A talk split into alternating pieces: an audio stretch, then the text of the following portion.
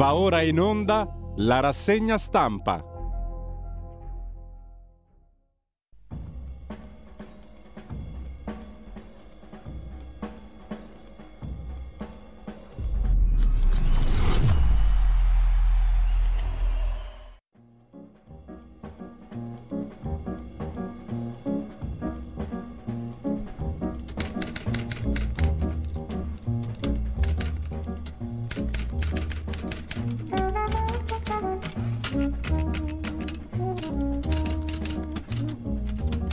Cordiale buongiorno a tutte le ascoltatrici e a tutti gli ascoltatori da Giulio Cainarca. Ben trovati all'appuntamento con la rassegna stampa venerdì 1 marzo, sono le 7.31. Come sempre vi ricordo il sito radiolibertà.net, pagina Facebook di Radio Libertà per gli argomenti del giorno, il palinsesto di giornata. L'agenzia ANSA si apre stamani con i venti di guerra mondiale, peraltro. Il capo del Pentagono, cioè il ministro della difesa degli Stati Uniti, ha detto che se l'Ucraina perde la guerra la Nato, cioè l'Alleanza Atlantica, dovrà combattere la Russia, esattamente come ha detto Macron l'altro giorno e come ha adombrato la Presidente della Commissione europea von der Leyen. Austin, il capo del Pentagono, che non è che stia bene di salute neanche lui, come Biden, sprona il Congresso degli Stati Uniti ad approvare gli aiuti all'Ucraina. Intanto Putin avverte l'Occidente, rischiamo la guerra nucleare. Siamo in grado di colpirvi, ha detto Putin, non ci ritireremo dall'Ucraina. E questo è il simpatico argomento di apertura per tutto il mondo dell'agenzia ANSA di stamani. Mentre spari sulla folla, Medio Oriente Gaza per gli aiuti, 112 morti, gli Stati Uniti chiedono risposte da Israele per gli spari sulla folla mentre venivano distribuiti gli aiuti alimentari e non solo e sanitari. E anche questo lo vedremo commentato variamente. In Russia misure di controllo intorno all'area dove si svolgeranno i funerali di Navalny e poi ancora, per tornare all'Italia, l'informativa alle Camere del Ministro dell'Interno Piantedosi. Gli agenti hanno caricato per proteggersi, ha detto il Ministro dell'Interno. Sospese le nuove regole per bagagli e bici sul treno, qui siamo alla cronaca. Multe fino a 10.000 euro agli studenti che aggrediscono gli insegnanti, la misura di iniziativa governativa, un emendamento del governo in Commissione Cultura al Senato, scrive l'agenzia ANSA, lo speciale sulle regionali, di cui si è già parlato molto. E per quanto riguarda il dorso di cronaca dell'ANSA di stamani, donna accoltellata in un negozio è grave. In centro a Ravenna, arrestato un uomo, l'aggressione nella notte appunto nel pieno centro della città di Ravenna. Traffico di rifiuti tra Italia e Tunisia, un'inchiesta, ai domiciliari un funzionario della regione Campania e poi per la pagina strettamente di politica interna Mattarella, il Presidente della Repubblica, alla reggia di Caserta per l'anno vanvitelliano, in occasione dei 250 anni della nascita dell'architetto Vanvitelli. Meloni in Stati Uniti e Canada, focus sulle priorità del G7. Per quanto concerne la notizia del giorno, la guerra contro la Russia, stanziare i fondi per l'Ucraina è cruciale, dice il capo del Pentagono, cioè il ministro della difesa degli Stati Uniti, Lloyd Austin, sottolineando che se l'Ucraina perde la guerra, i paesi della Nato dovranno combattere contro la Russia. Sappiamo che la Nato vuol dire tutti i paesi dell'Alleanza Atlantica, Italia inclusa naturalmente. Sappiamo, ha detto il ministro della difesa statunitense, che se Putin avrà successo non si fermerà, continuerà a essere più aggressivo nella regione e altri leader in tutto il mondo, altri autocrati, guarderanno a questo e saranno incoraggiati dal fatto che ciò è accaduto senza che noi siamo riusciti a sostenere uno Stato democratico, ha detto Austin in un discorso alla Camera dei rappresentanti. Se sei un paese baltico, sei molto preoccupato se sarai il prossimo. Conoscono Putin, sanno di cosa è capace e francamente se l'Ucraina cede, credo davvero che la Nato entrerà in guerra con la Russia, il che significa guerra mondiale più o meno insomma. Vladimir Putin torna ad agitare lo spettro intanto del conflitto nucleare. È una minaccia reale, ha detto Putin, e stavolta non è Medvedev, a causa delle mosse dei paesi della Nato nel conflitto in Ucraina. Ma i paesi occidentali, ha detto il presidente russo, devono ricordare che anche la Russia possiede armi capaci di raggiungere i loro territori. Così Putin nel suo annuale discorso sullo Stato della Nazione davanti alle Camere riunite. Un brano di questo discorso lo trasmette anche Euronews e vediamo di mandarlo in onda in questo momento. Abbiamo armi nucleari e possiamo colpire l'Occidente. È il principale di diversi messaggi che Vladimir Putin ha mandato alla Russia e al mondo giovedì. Il presidente russo ha parlato a parlamentari, membri del governo e alti dignitari riuniti a Mosca. Не мы начали эту войну на Донбассе. Но, как уже не раз говорил, мы сделаем все, чтобы ее закончить, искоренить нацизм, решить все задачи специальной военной операции. Non abbiamo noi iniziato noi, dobbiamo sradicare il nazismo, eccetera, eccetera. Sono le consuete prese di posizione di Putin, le sappiamo, però stavolta la situazione è grama, come si suol dire. Intanto eh, diamo un'occhiata anche, un attimo soltanto, a alcune delle notizie del giorno, um, alcune ve le giro subito a proposito della strage di Erba. Avremo modo di avere aggiornamenti da Brescia, dove in Corte d'Appello si riapre il processo per la strage di Erba, dal corrispondente del giornale, dal caporedattore del giornale Felice Manti, che con Edoardo Montolli è stato il primo a raccontare le vicende della strage di Erba per come sono andate nel libro Il grande abbaglio del 2008. Adesso ce n'è un altro di libro aggiornato, Olindo e Rosa, edito da Algama, lo trovate ovunque, anche online. Allora, il caporedattore del giornale ci manderà mh, mm, gli aggiornamenti in tempo reale stamattina da Brescia, mentre sulla questione della strage di Erba si sofferma anche ADN Kronos, che riporta le parole di Olindo Romano. Tarfusser ci ha ridato fiducia, spero in un processo sereno. Non nascondano la testa sotto la sabbia, dice alla vigilia dell'udienza del processo di revisione Olindo, rivolgendosi ai fratelli Castagna. A me e Rosa in questi anni è mancata la possibilità di stare insieme come facevamo prima. Vogliamo solo quello, che poi è il motivo per cui hanno confessato, in estrema sintesi. Lo ha dichiarato Olindo Romano alla trasmissione Iceberg Lombardia, una lettera mandata al conduttore Marco Oliva alla vigilia dell'udienza del processo di revisione a Brescia, che si apre stamani alle 9.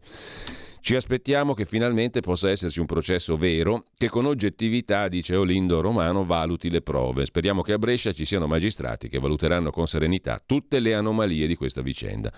Domani, cioè oggi, penso che saremo in aula, dice Olindo, ringraziando il procuratore generale, sostituto procuratore a dire il vero, di Milano Tarfusser, che, dice Olindo, ci ha fatto riconquistare la fiducia nella giustizia. In caso di scarcerazione non c'è posto preciso dove vorrei andare, ma visto che ho appena ringraziato Tarfusser e so che lui è del Trentino, un giro nella sua regione lo farei volentieri. Poi un pensiero ai fratelli Castagna che nella strage di Erba persero la madre, la sorella e il nipotino. Penso che dovrebbero essere interessati a capire come sono andati veramente i fatti e non capisco perché nascondano la testa sotto la sabbia pur di non confrontarsi con gli innumerevoli dubbi che continuano a emergere da questa vicenda, che è esattamente quello che penso anch'io, onestamente, da giornalista. Fin dall'inizio di questa storia, quando i fratelli Castagna mi insultarono per aver fatto il mio lavoro. Non so chi sia il colpevole e non posso accusare nessuno senza prove. So io cosa vuol dire e non lo auguro a nessuno, conclude Olindo Romano, secondo quel che riporta l'agenzia ADN Kronos. Non potete fare a meno però se vi interessa l'argomento di andare su frontedelblog.it, il sito curato da Edoardo Montolli in strage di Erba. Il medico legale rivela Valeria Cherubini fu sgozzata nella sua mansarda e questo distrugge le tre sentenze di primo, secondo e terzo grado sulla vicenda perché nelle tre sentenze si dà per scontato per far tornare le confessioni che la povera signora Cherubini sia morta sul piano dove fu fatta la strage e non a casa sua di sopra dove fu invece ritrovata. Nel nuovo libro di Riccardo Bocca, poi lo vedremo anticipato sul venerdì di Repubblica, è riportata una clamorosa dichiarazione del dottor Giovanni Scola, il medico che svolse le autopsie. Questa sarebbe la terza versione del dottor Scola, perché in una prima versione, commissionata dalla Procura di Como, il dottor Scola dice che la signora Valeria Cherubini è morta, è stata colpita gli schizzi di sangue lo testimoniano, a casa sua, al piano di sopra rispetto a quello dove fu compiuta la strage. In una seconda versione, sempre agli atti del processo, il dottor Scola invece va incontro a ciò che sono state le confessioni, a quel che ha sentenziato, sentenziato non è la parola giusta, comunque ha ricostruito la procura e dice che la povera signora fu ammazzata sul piano della strage, quindi non più a casa sua. Ora c'è questa terza versione. Arriva l'ennesimo colpo di scena, lo definisce giustamente Montolli sul sito frontedelblog.it. Si tratta delle affermazioni del dottor Giovanni Scola, riportate in un libro appena uscito. All'interno, per la prima volta, il medico legale, che fu colui che svolse l'autopsia per la procura inizialmente, afferma con certezza assoluta che la signora Valeria Cherubini, moglie di Mario Frigerio, fu sgozzata nella sua mansarda. Il dettaglio è cruciale per scagionare Olindo Romano e Rosa Bazzi. La morte della moglie del testimone, Frigerio, nella strage dell'11 dicembre 2006, costituisce da sempre il più grande mistero del caso. Quando giunsero nel palazzo i primi soccorritori Glauco Bartesaghi e Vittorio Ballabio, entrambi, e con loro Frigerio, udirono la signora Cherubini gridare distintamente la parola aiuto. Dunque era ancora viva. Aiuto per tre volte, gridò Valeria Cherubini. Se fosse stata uccisa e sgozzata dopo aver gridato aiuto, gli assassini non sarebbero più potuti uscire scendendo le scale tornando nella corte, perché sarebbero stati visti sia dai soccorritori che da tutte le persone che abitavano la corte, assiepate davanti al portone o alle finestre degli edifici, sicché sarebbero dovuti uscire da un'altra parte. Chiunque avrebbe potuto farlo, tranne Olindo e Rosa, scendendo per le scale sarebbero stati visti da un sacco di gente uscendo da altre parti, non sarebbero mai potuti rientrare nella corte lordi di sangue come dovevano essere, poi cambiarsi e, hanno, e fare quello che hanno confessato. In ogni caso, mai confessarono di essere saliti nella mansarda di Mario Frigerio e Valeria Cherubini ad aggredire la signora Valeria. I giudici di merito, per poterli condannare, stabilirono dunque che la signora Cherubini fu colpita solo sulle scale e raggiunse da sola la sua mansarda dove morì. Ma così scrivendo i giudici sostennero una cosa impossibile per qualsiasi essere vivente. Valeria Cherubini, che aveva subito 43 colpi in corpo, 8 dei quali le avevano fracassato il cranio con fuoriuscita del cervello, sarebbe salita per due rampe di scale in totale apnea, perché non c'è sangue nei polmoni, e senza nemmeno deglutire il sangue certamente copioso, non ce n'è nello stomaco, perdendo nel tragitto solo 13 gocce di sangue. Soltanto una volta giunta sotto la tenda di casa sua avrebbe sillabato la parola aiuto prima di morire e il sangue a quel punto sarebbe scoppiato ovunque, sul soffitto, sulle perline, sul perlinato della casa, sulla tenda, famosa tenda che è stata distrutta, reperti distrutti. Eh? Altra storiella importante su questa vicenda di Erma. Ma non basta, perché Valeria Cherubini fu trovata anche con la gola tranciata e la lingua tagliata alla radice, la glottide tagliata alla radice, sicché avrebbe anche sillabato la parola aiuto con la gola e la lingua in quelle condizioni. La difesa, nuove prove, ha presentato due consulenze che documentano come fosse impossibile gridare aiuto con gola e glottide e lingua tagliate e come fosse altrettanto impossibile per la donna non solo correre, ma addirittura stare in piedi, non solo per il cranio fracassato ai 43 colpi, ma perché aveva il muscolo psoas perforato quello è un muscolo all'altezza dell'anca che consente alle gambe di muoversi, per cui tu se quel muscolo ce l'hai lesionato non puoi fare un gradino, ma non puoi fare neanche un passo. Ora, nel libro L'inferno di Rosa e Olindo, scritto da Riccardo Bocca, il figlio di Giorgio Bocca, per Ponte alle Grazie, si aggiungono rivelazioni shock che l'autore ha anche registrato. Bocca ha intervistato il medico legale che svolse le prime autopsie, Giovanni Scola, e scrive nel libro. Lo stesso Scola, dopo che Rosa e Olindo hanno già confessato, scrive nella sua relazione che la sera della strage Rosa e Olindo non hanno inseguito Valeria Cherubini all'interno della sua mansarda, ma la donna è riuscita, nonostante le ferite, a raggiungere la sua mansarda da sola, su per le scale, ragion per cui sorprende oggi, scrive Bocca, che rispondendo alle mie domande su questo salto di prospettiva dalla prima alla seconda relazione, dia una terza lettura dei fatti, in parte sovrapponibile alla prima, in parte no.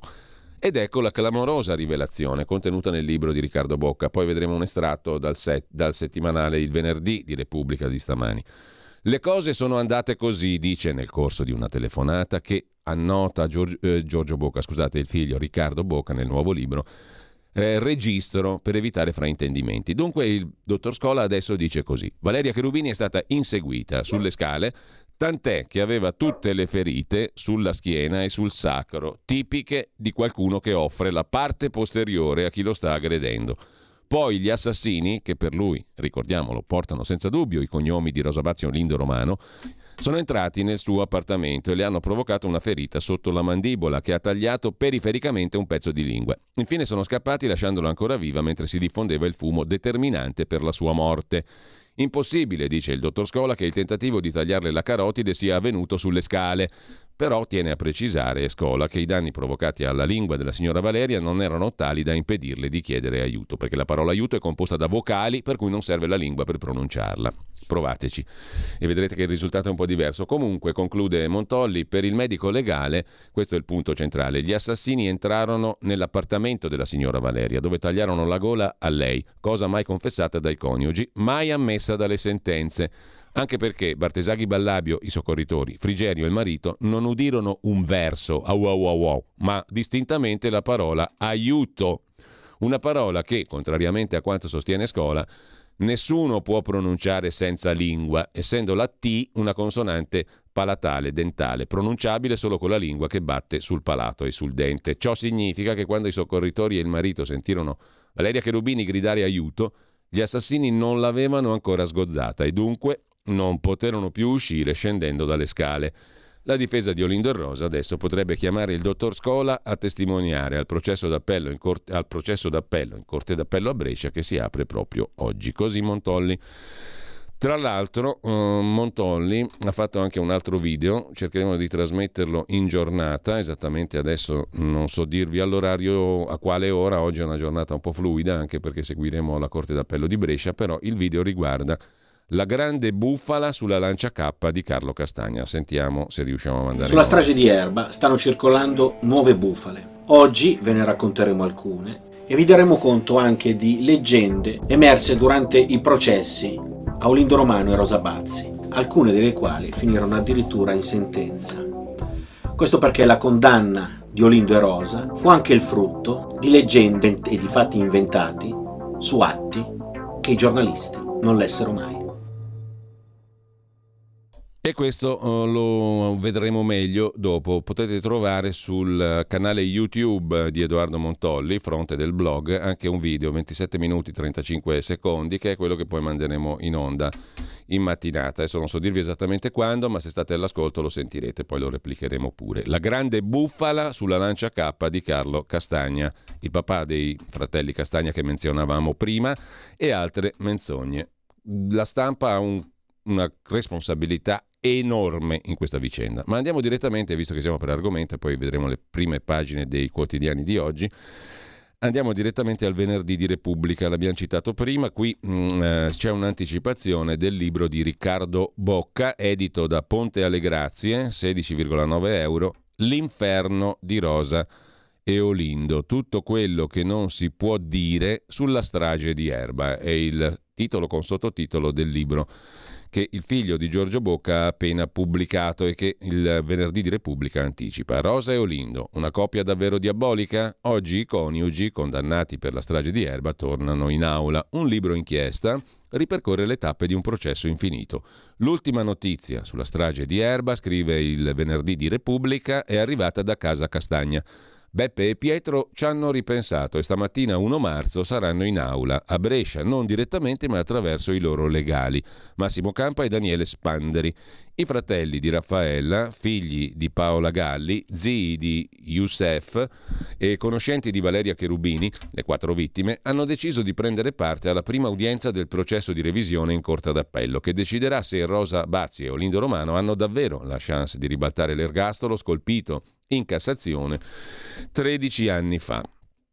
A caldo distinto, sospira Beppe, era prevalsa la voglia di mandare tutti a quel paese e di non voler assistere a questa buffonata. Un processo di revisione è una buffonata, secondo Beppe Castagna.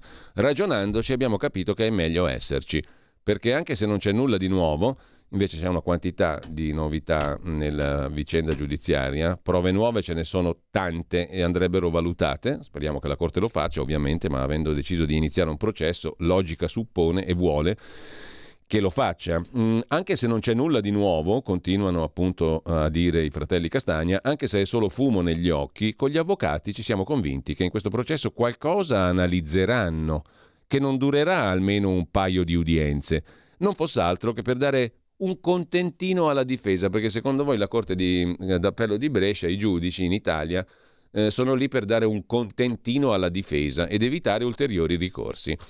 E almeno in questo le convinzioni dei due designer Brianzoli, ci hanno definito gli agnelli di erba, ma siamo poco più che artigiani, ironizza Beppe, convergono con quelle dell'avvocato Fabio Schembri, il vero architetto del ricorso, che ha ridato vita alle speranze della coppia più famigerata d'Italia.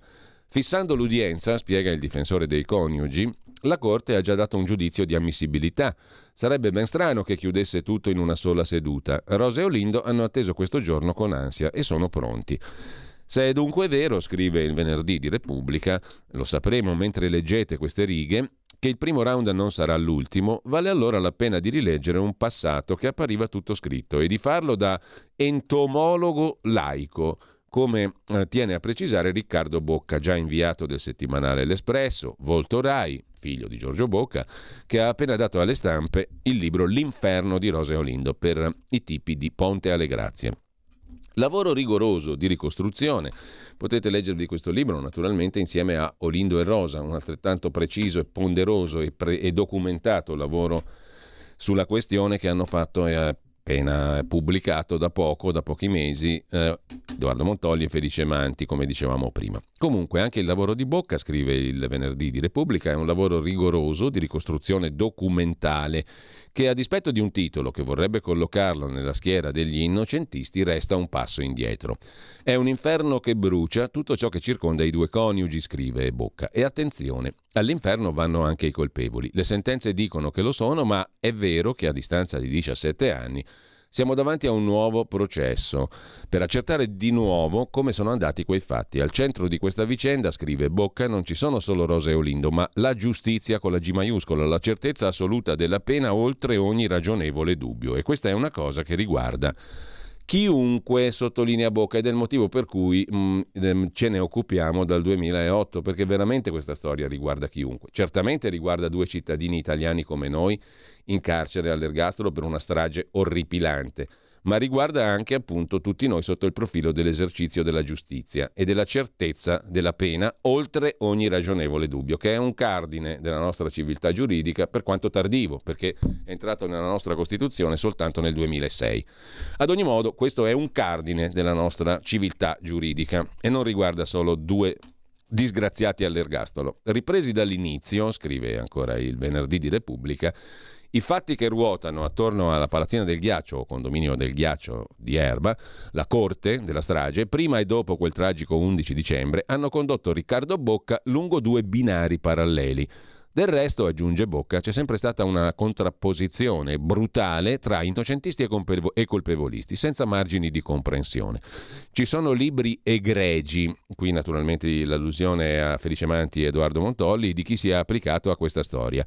Il mio, dice Bocca, è un viaggio nella storia di due drop-out, di due sfigati, insomma, di provincia, e sulle forti contraddizioni tra la semplicità dei loro personaggi e l'enormità della vicenda. Ma voi pensate, due così, come li avete visti, che sgozzano in pochissimi minuti, tra le 20 e le 20 e 0405, perché poi ci sono 15 minuti di silenzio nei quali si appicca il fuoco, probabilmente si cercano altre cose, non si sa la vicenda omicidiaria riprende intorno alle 20.18, 20.17 e si conclude alle 20.21.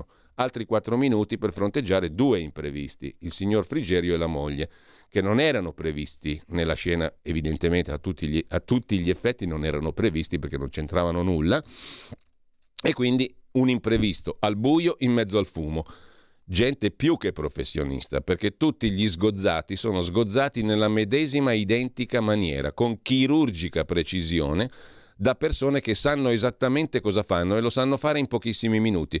Vorrei vedere qualunque di noi, perché Olindo e Rosa sono qualunque di noi, sono due persone normalissime che magari litigano coi vicini, ovviamente, ma che prima di sgozzare in maniera scientifica avrebbero dovuto fare un training, forse alle forze speciali dell'esercito israeliano o da qualche altra parte, presso ISIS, non lo so, una roba di questo tipo.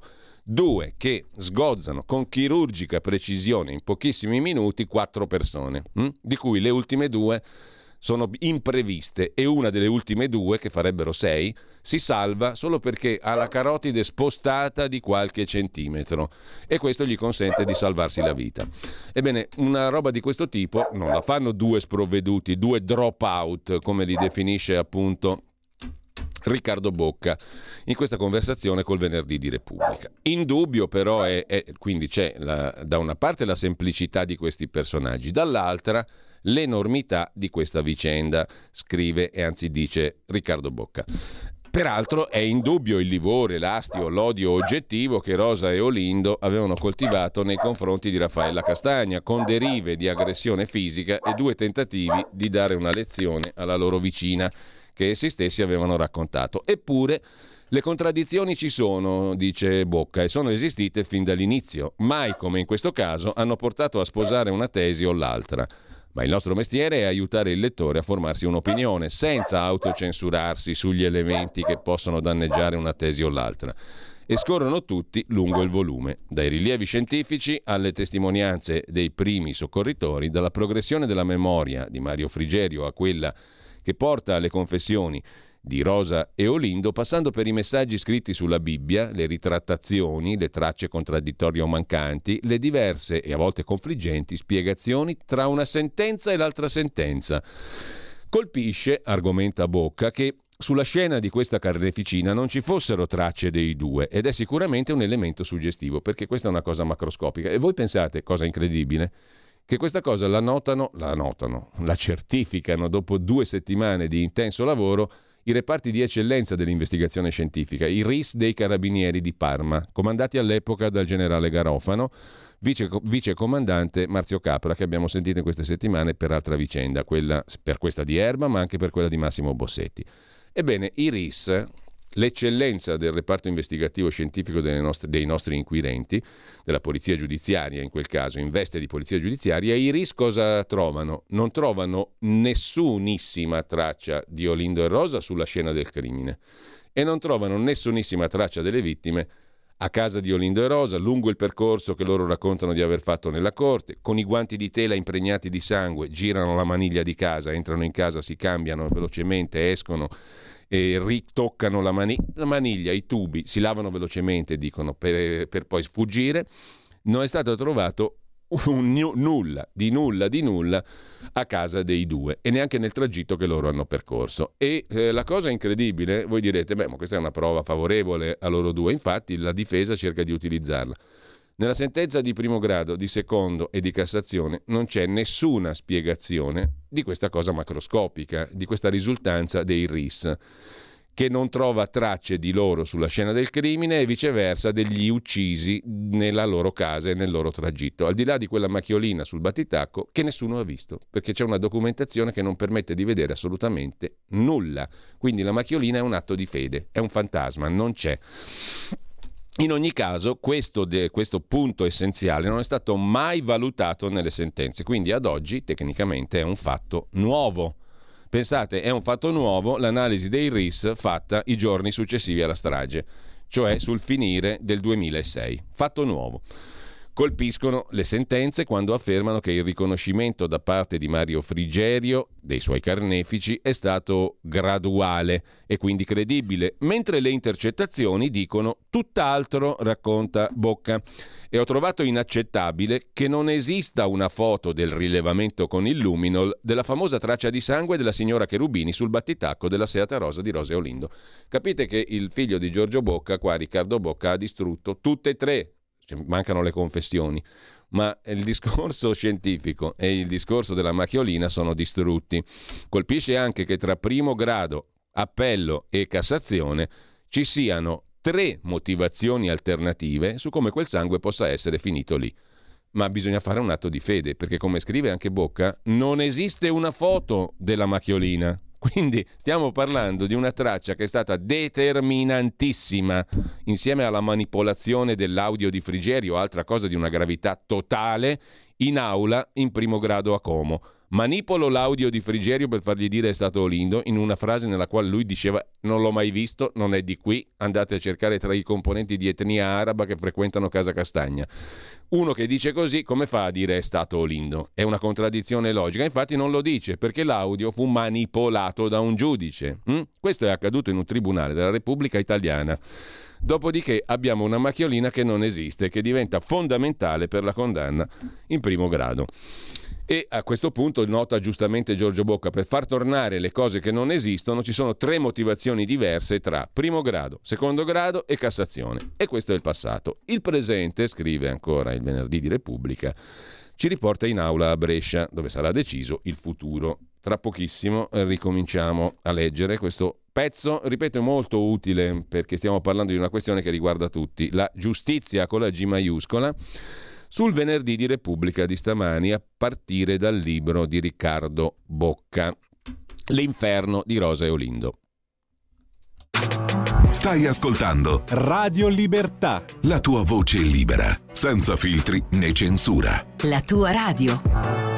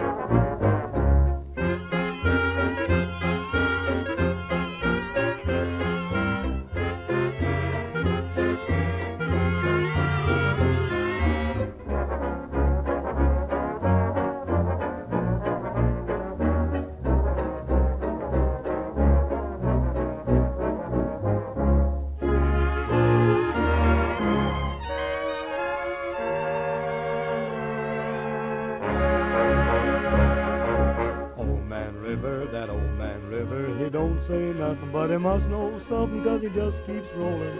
He keeps rolling along, rolling along. He don't plant taters, he don't plant cotton. Them that plants them is soon forgotten, but old man River, he keeps rolling along.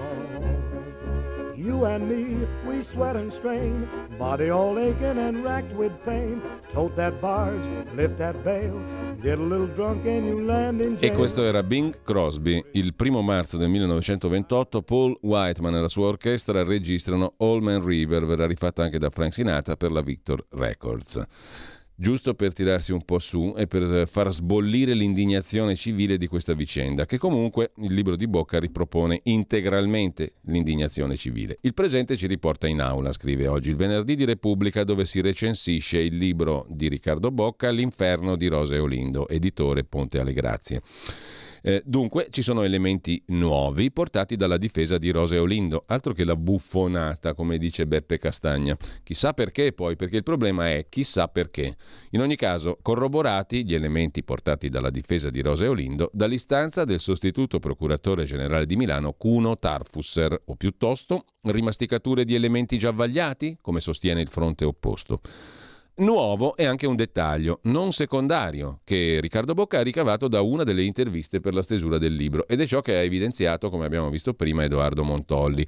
Mi ha colpito, dice lo stesso Bocca sul venerdì di Repubblica, che Giovanni Scola, uno dei consulenti chiave medico legale sulla morte di Valeria Cherubini, che già aveva fornito due versioni diverse su dove fosse stata uccisa, perché la prima versione del dottor Scola è come la logica vuole, perché quando tu vedi una donna acco- acco- accosciata, con la testa tra le ginocchia, messa in ginocchio, pro- con le mani a protezione del capo, dietro la testa, eh, madida di sangue, accoltellata, col cervello di fuori, con la gola tagliata e sangue da schizzo intorno a tutte le pareti di casa sua, compresa la tenda che ha davanti, e una pozza di sangue davanti alla sua testa, proprio di un metro di diametro, tu cosa pensi? Che è stata aggredita lì o che è stata aggredita due rampe di scale sotto? Mm, ovviamente che è stata aggredita lì.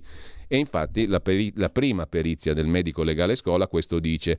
Siccome poi le confessioni e ciò che viene fuori dagli interrogatori dicono tutt'altro, la seconda perizia del medico legale dirà il tutt'altro, cioè l'opposto, che la signora è stata colpita giù ed è riuscita in condizioni praticamente da morta a salire a casa sua.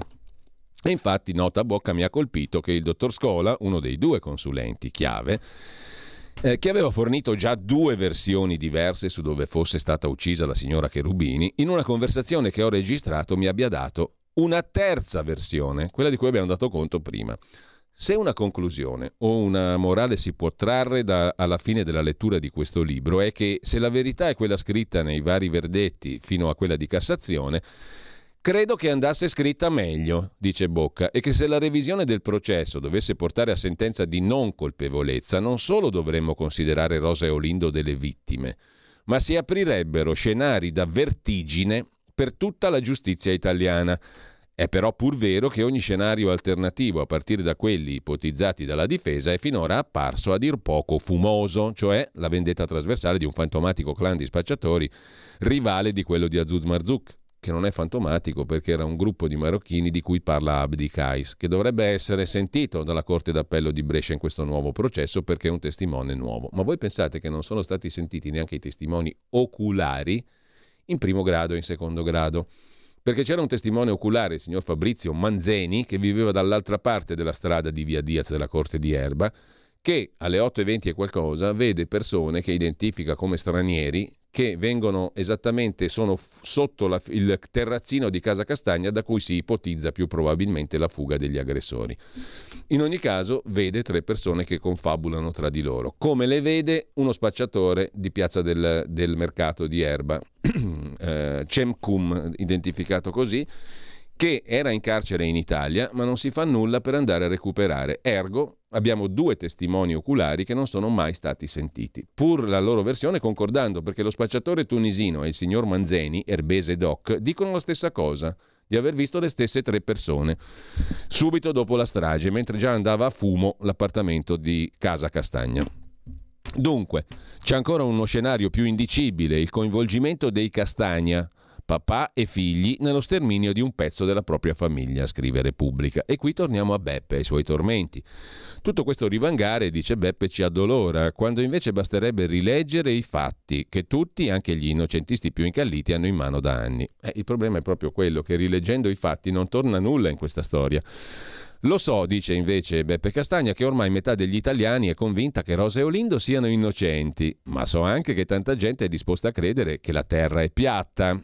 Le due cose sono un po' diverse, perché nel caso di Olindo e Rosa abbiamo dei fatti documentali ben precisi, non che la terra è piatta. Noi abbiamo letto tutti gli atti, dicono, dice anzi Beppe Castagna. Abbiamo seguito tutti i processi e non abbiamo mai dato niente per scontato e sappiamo che la verità è stata scritta in tre gradi di giudizio. Gli chiediamo, conclude Massimo Pisa sul venerdì di Repubblica, da quanto non visita la tomba tunisina di Raffaella Youssef a Zaguan. Ci sono stato solo un paio di volte, poi abbiamo saputo che la famiglia Marzucche non gradiva. C'è stato mio padre negli ultimi anni della sua vita, era un buon pittore, sa, e i suoi ultimi quadri li ha dipinti lì. Poi ricorda il momento in cui il figlio maggiore venne a sapere della sorte della zia e del cuginetto e di quando il nonno, Beppe, gli spiegò, papà Giuseppe Castagna, gli spiegò che Raffaella, Carlo Castagna ovviamente, il nonno Beppe gli spiegò che Raffaella e Youssef non erano nella cappella di famiglia dei Castagna, il nonno non è Beppe ma Carlo ovviamente. E allora gli rispose, nonno, non importa, tanto il cielo è uno solo. E scusi se mi commuovo, dice Beppe Castagna a Repubblica. Piange e sorride, conclude Massimo Pisa, pensando a come già allora un bimbo di 5 anni avesse colto il senso del lutto. Lasciamo il venerdì di Repubblica e adesso andiamo a vedere anche cosa scrive proprio Felice Manti, che oggi ci manderà i suoi aggiornamenti dalla Corte d'Appello di Brescia su Il Giornale. Poi passiamo ad altro argomento. Scusate se impiego molto tempo su questo, ma è il fatto del giorno. Sicuramente se ne parlerà moltissimo quest'oggi in tutte le televisioni. E non solo, due killer spietati o due sprovveduti, scrive Felice Manti su Il Giornale di stamani a pagina 19. Si apre oggi a Brescia l'udienza del processo di revisione alla condanna per la strage di Erba, una delle più efferate stragi del dopoguerra. Ci sono tre prove che hanno retto al vaglio di 26 giudici fino in Cassazione. Riconoscimento da parte del super testimone Frigerio, macchia di sangue battitacco Seata Rosa della macchina di Olindo e confessione dei due in carcere ritrattata. La strage è stata vivisezionata su tv, giornali, podcast come Anime Nere o Il Grande Abbaglio, libri, l'ultimo L'inferno di Rosa e Olindo, del quale abbiamo appena parlato, di Riccardo Bocca dell'Espresso, ma a distanza di 17 anni Nuove scoperte, scientifiche no, potrebbero riaprire il caso. I legali della coppia, Fabio Schembri, Luisa Bordeaux, l'avvocato e professore Nico D'Ascola, Patrizia Morello, il sostituto procuratore generale Cuno Tarfusser, l'avvocato Diego Soddu, che è tutore di Olindo, hanno presentato due richieste di revisione, risvegliando l'interesse sulla vicenda. Davanti a giornalisti e tv, anche straniere, la Corte dovrà decidere se e cosa ammettere e quali dei 33 testimoni indicati dalla difesa sentire. Tra chi chiede di riaprire il processo anche Azuz Marzouk, marito e padre di due delle vittime, da tempo convinto dell'innocenza di Olindo Rosa. Contrari alla revisione le altre parti civili, la famiglia Castagna e la famiglia Prigerio, con la Procura Generale di Brescia che secondo voci, mai smentite, chiederà l'inammissibilità delle nuove prove. È una perdita di tempo, siamo stufi, ma tranquilli, dice Beppe Castagna, che ha aggiunto oggi su Repubblica, è una buffonata. ma quali sono queste prove? C'è una perizia sui consumi elettrici a casa di Raffaella Castagna. Prima della strage c'era qualcuno intorno alle 17, come se i killer attendessero le vittime dentro l'abitazione. Le confessioni dei due sarebbero acquiescenti, frutto di deficit psichici, mentre per la procura sono piene di dettagli che solo i killer potevano conoscere. La macchia di sangue trovata dal brigadiere Fadda, secondo Tarfusser, non è né documentata né fotografata a dovere, come invece, al contrario, sanciscono le sentenze. È stata repertata come lavata e pulita, ma il professor Previdere Pavia sostenne di aver analizzato una densa macchia originale. Come può essere la stessa macchia? Si chiede il genetista, abbiamo sentito anche qui in radio, Marzio Capra, ex RIS. Secondo una serie di consulenze tecnico-scientifiche e intercettazioni ambientali del tempo, ma nuove perché mai entrate a processo, le incongruenze tra il primo identikit del killer di Frigerio, Carnagione Olivastra, mai visto prima di etnia araba, e il successivo riconoscimento di Olindo sarebbero, secondo i neuroscienziati, frutto di distorsione della memoria da parte di un soggetto cerebro leso, vittima di amnesia anterograda, mentre per le sentenze il riconoscimento fu genuino e spontaneo. Tra l'altro, l'appartamento di Raffaele Azuz era al centro di un traffico di stupefacenti scoperto dalla finanza. Allora c'era un'indagine su questo, ma vi pare possibile che nessun atto di quell'indagine sia stato potuto, si, si sia potuto consultare da parte della difesa?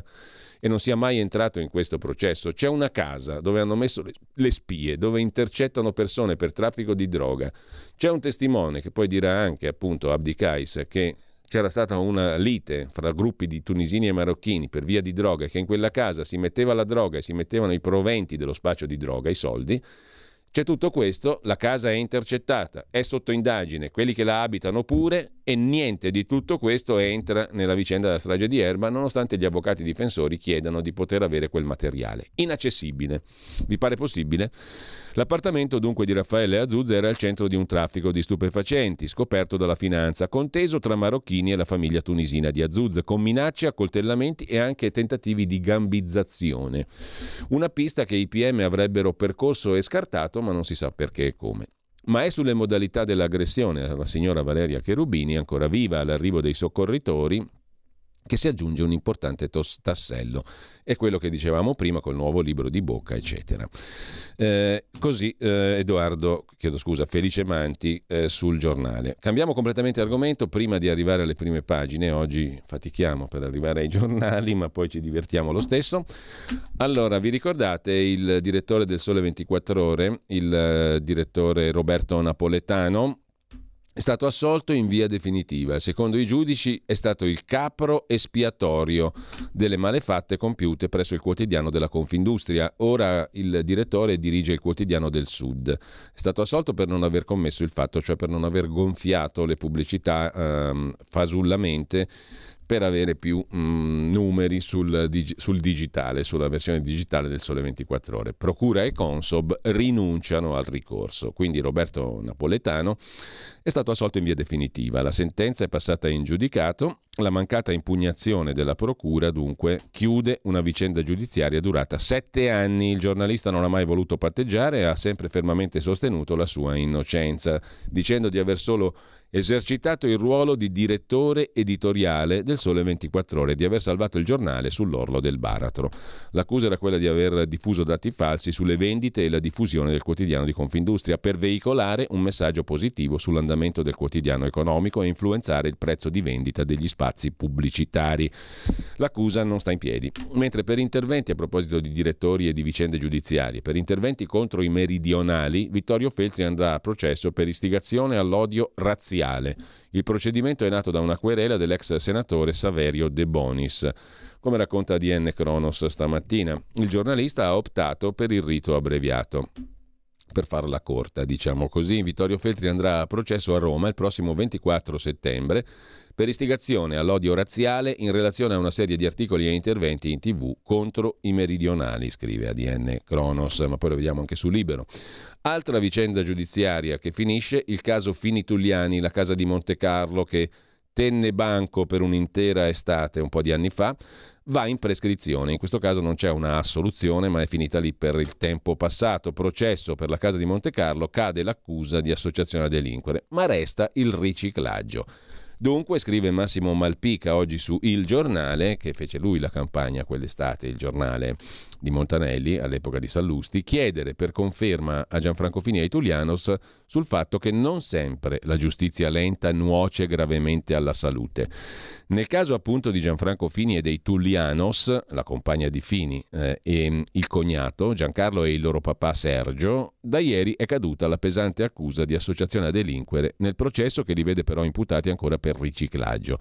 La vicenda era quella dei milioni di euro che il re delle slot machine, Francesco Corallo, avrebbe sottratto al fisco.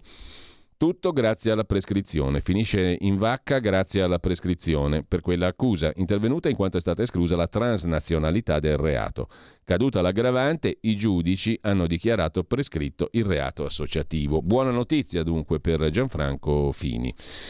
Mentre Biden frena sulle auto elettriche, qui siamo di nuovo ad ADN Kronos, la Cina potrebbe usarle per spiarci, ha detto il presidente degli Stati Uniti. Sono veicoli connessi come se fossero smartphone con le ruote. E dunque andiamoci cauti, perché con le auto elettriche i cinesi potrebbero spiarci.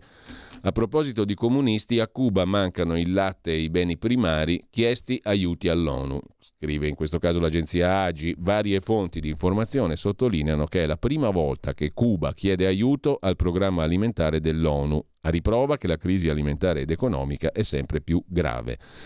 Scrive l'AGI. Sul sito del Pontificio Istituto delle Missioni Estere Asia News, invece, a proposito di Cina, c'è un bell'articolo di John Hay sui militanti civili nelle aziende. Che, cosa, che cos'è? Si tratta di un metodo che usava Mao Zedong e che il presidente Xi Jinping rispolvera per prevenire le proteste dei lavoratori e degli operai. Nelle grandi imprese stanno tornando a formarsi unità legate all'esercito, alle forze armate cinesi. Anche le aziende private stanno seguendo l'esempio di quelle pubbliche, cioè militanti civili, fra virgolette, rappresentanti del Partito Comunista per tenere sotto controllo le imprese, un modo per gestire potenziali disordini nel contesto del rallentamento dell'economia cinese e per rafforzare il controllo sulle aziende da parte del Partito Comunista. Leggetevelo perché è in primo piano sul, in home page su asianews.it. Lasciamo Asia News, prima di andare alle prime pagine, già che siamo alla pagina degli esteri, vi segnalo un bell'articolo di eh, Roberto Giardina da Berlino su Italia Oggi di stamani, a pagina 13, sulla Germania che è sempre più terra di immigrazione. Gli stranieri senza documenti tedeschi sono 12 milioni e 300 mila su una popolazione di 83 milioni di eh, cittadini in Germania. I profughi, Flüchtlinge, fuggiaschi più giustamente si definiscono in lingua tedesca, non profughi ma Flüchtlinge, cioè fuggiaschi, Col reddito di cittadinanza sono 3 milioni e mezzo. Gli stranieri cominciano a diventare troppi, scrive Giardina. Emigrati in cerca di lavoro, Flüchtlinge, fuggiaschi, che cercano salvezza in Germania da guerra o fame. E ci si chiede, siamo terra di immigrazione o no? I numeri, gli ospiti senza documenti tedeschi sono 12,3 milioni su una popolazione di 83 milioni. Oltre un milione sono ucraini, appena arrivati, 4 milioni 890 mila da paesi dell'Unione Europea, tra i quali, scrive Giardina, io e mia moglie, e poi turchi, siriani, cinesi, iraniani, sudamericani. I profughi che vivono grazie al reddito di cittadinanza sono 3 milioni e 500 mila circa. L'ospitalità senza limiti costa miliardi, cresce lo scontento, aumenta l'estrema destra, si rivuole rimandare indietro chi non merita protezione. Non è facile, anzi quasi impossibile e per timore di essere accusati di razzismo, alla domanda, riproposta in un articolo storico da Der Spiegel, molti rispondono di sì. 6 milioni arrivano da noi, siamo terra di immigrazione. Ma i dati possono ingannare per la Germania e per l'Italia. Paesi di emigrazione furono Stati Uniti, Australia, Canada, Sud America. Giungevano in cerca di fortuna tedeschi, irlandesi, italiani, spagnoli, polacchi. Ricordate il bel film di Michael Cimino, Heaven's Gate, I cancelli del cielo, 1980. Gli emigrati si ritrovavano in una terra vasta, quasi disabitata, in una lunga sequenza tutti parlano la loro lingua che non capiscono, ma finiscono per intendersi perché sono uguali. Tocca a loro formare una nuova società. Nella nostra vecchia Europa, invece, che è piccola, chi giunge si trova a vivere in una comunità antica di secoli, di millenni, è necessario integrarsi, il processo sarà lento Negare tutto questo è un doppio errore ed è un male anche per i nuovi venuti, scrive Giardina. Detto questo, adesso andiamo a vedere le prime pagine dei quotidiani di oggi, ci arriviamo subito, partiamo come al solito da Avvenire, il quotidiano cattolico, andiamo veloci perché il tempo passa implacabile, aiuti insanguinati è il titolo d'apertura. Hamas ha denunciato 112 vittime tra i palestinesi il totale dunque delle vittime sale a 30.000. Israele nega gli spari. Morti tra la folla che a Gaza assaltava i convogli umanitari entrati nella striscia dopo settimane di stop. Per Joe Biden questo episodio complicherà i negoziati. Parla anche il ministro degli esteri del Vaticano, il segretario di Stato Parolin, gli spiragli per la tregua restano. Intanto Putin ripete l'Occidente vuole la guerra nucleare. La panda a Pomigliano fino al 2027, Stellantis ex Fiat pensa positivo, vuole restare. E poi il caso di Pisa, le violenze ai manganelli. Polizia sì alle verifiche, no a processi sommari, dicono le forze di polizia. Piantedosi alle Camere ha detto la stessa cosa sul caso Salis e scontro con Budapest. Poi c'è un'altra emergenza, mh, mm, la questione della polizia penitenziaria che fa una vita schifosa, aggressioni e turni e pericolosa anche. Il carcere è duro anche per gli agenti di polizia penitenziaria che all'occorrenza devono fare lo psicologo, l'educatore e le infermiere. Nelle sovraffollate carceri polveriera, dove manca il personale, le guardie sono spesso impegnate in mansioni non proprie. Denuncia i sindacati, in questo caso la CISL, crescono gli atti di violenza nei confronti degli agenti di polizia penitenziaria e i suicidi. Ora servono più assunzioni e una riforma dell'intero sistema carcerario. Lasciamo avvenire, andiamo a vedere cosa ci racconta il Corriere della Sera. Prima pagina che si apre con la calca per gli aiuti, la strage nella striscia di Gaza e accuse Strage di civili a Gaza erano affamati, erano in coda per gli aiuti. I soldati israeliani sparano, poi il fuggi-fuggi. Corpi calpestati, oltre 100 i morti. Versioni contrastanti sulla tragedia.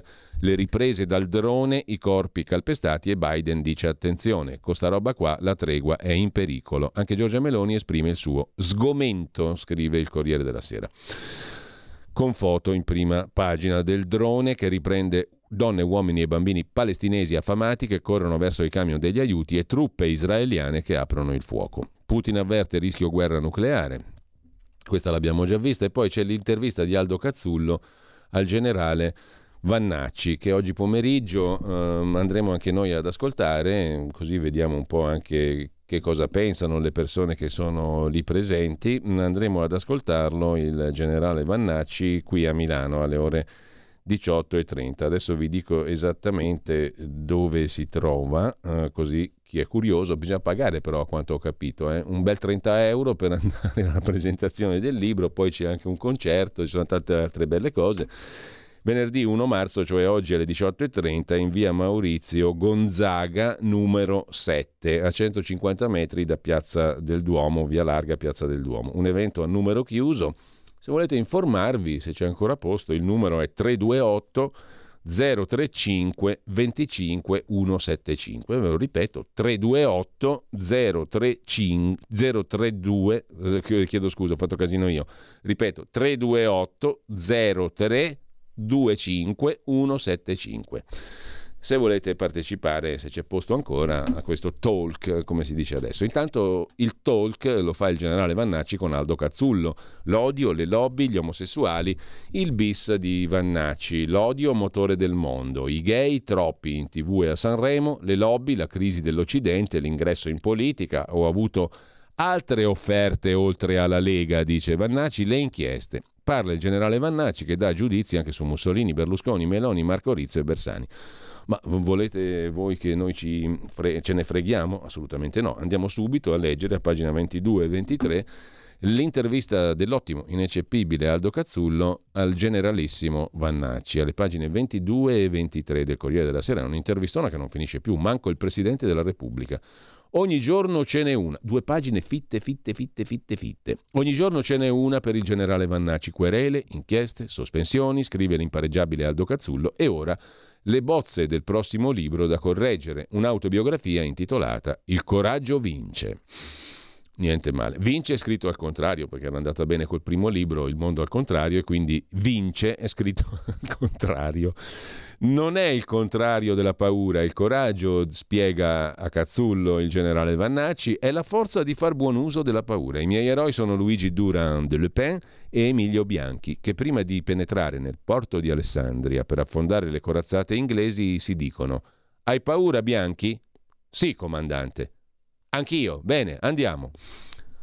Cavoli. A altri eroi mio nonno materno, Agostino Orlando, classe 1898, sardo della Maddalena, marinaio.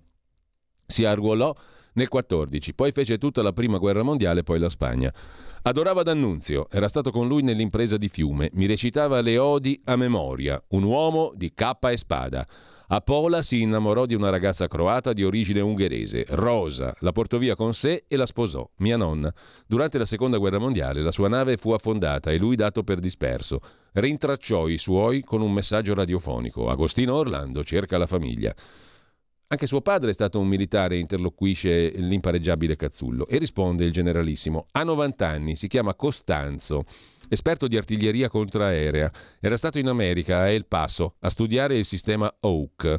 Io però sono cresciuto a Ravenna. Da bambino mi dicevano se stai bravo ti portiamo in caserma. Ricordo un capodanno, 73, avevo 5 anni, con i figli degli altri ufficiali 5 anni, non tornano i conti, è nato alla Spezia, sì nel 68 è nato il generale Mannacci, quindi esattamente 5 anni, chiedo scusa. Quindi nel 73 a 5 anni con i figli degli altri ufficiali entrammo nell'armeria.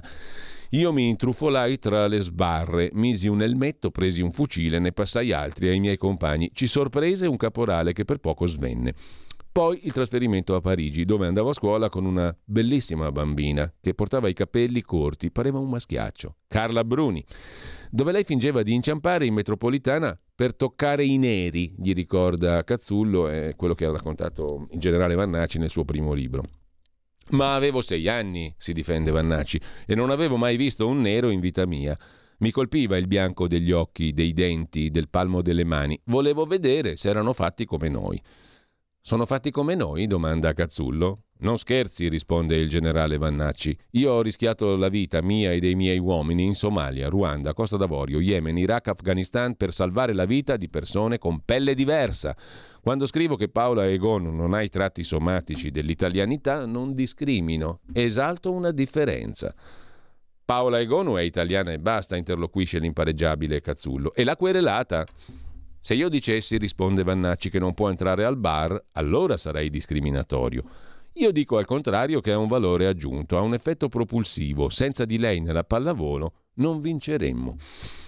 Dove ha rischiato la vita? chiede Cazzullo. A Kigali bombardarono l'aeroporto da cui dovevamo riportare in patria i nostri connazionali. Infuriava la guerra civile, ho visto massacri spaventosi, cadaveri violati. Tentammo di fuggire via terra, raggiungendo la frontiera col Burundi. Alla fine un C-130 venne a prenderci, ma era troppo carico, non si staccava dalla pista, a lungo volammo radenti, seduti sull'elmetto per proteggerci dai colpi di fucile, fin quando dall'oblò vidi il lago Vittoria e pensai, Vittoria, che bel nome. È vero, domanda Cazzullo, che in Costa d'Avorio ha rischiato il linciaggio?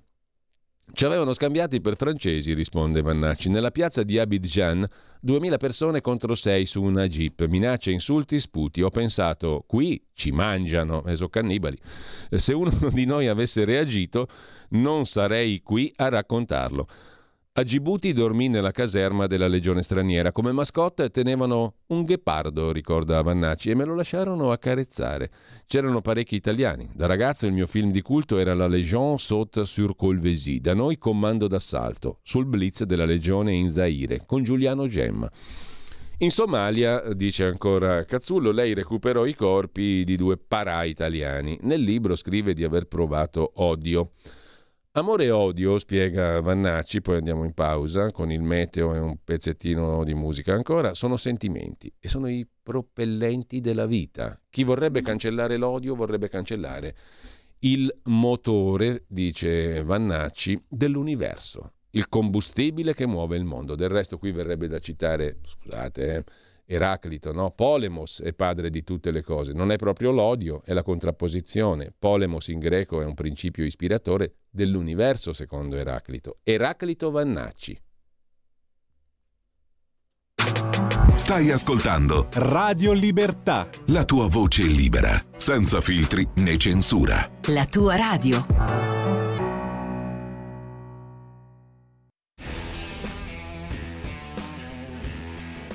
La vicenda del candidato di centrodestra Paolo Truzzu alla presidenza della Sardegna ha del surreale. Fu imposto infatti con la forza dalla segretaria di Forza Italia nonché Premier Giorgia Meloni al posto del governatore uscente che era il leghista Christian Solinas che la Premier riteneva fosse inadeguato e destinato sicuramente alla sconfitta. Al suo posto Meloni ha imposto, ripeto questo termine perché è quello vero, Paolo Truzzu, sindaco di Fratelli d'Italia di Cagliari, il capoluogo più importante della Sardegna. Truzzu veniva descritto dalla Premier come un sindaco con i fiocchi, se non che mentre la candidata di sinistra Todde ha vinto con 3.000 voti di vantaggio, il supposto formidabile Truzzu ne ha persi ben 13.000 nella sua Cagliari, cioè nella sua città, dimostrando di non essere certo il sindaco con i fiocchi che veniva descritto a Roma. La conclusione è che la Meloni, pur di battere Salvini, è riuscita a battere anche se stessa. Stai ascoltando Radio Libertà. La tua voce libera, senza filtri né censura. La tua radio.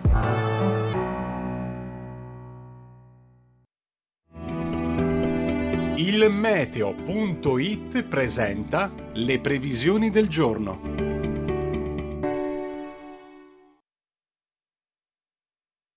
Italia dove si attiva un nuovo fronte perturbato, temperature grossomodo stazionarie. Nella prima parte della giornata precipitazioni un po' su tutto il nord, nevose sulle Alpi oltre 1300 metri.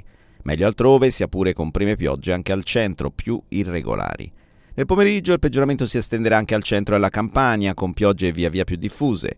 Andrà meglio sul resto del sud, dove il tempo sarà generalmente asciutto. Per ora è tutto da ilmeteo.it, dove il fa la differenza anche nella nostra app. Un saluto da Lorenzo Tedici. Avete ascoltato le previsioni del giorno. Stai ascoltando Radio Libertà, la tua voce libera, senza filtri né censure, la tua radio.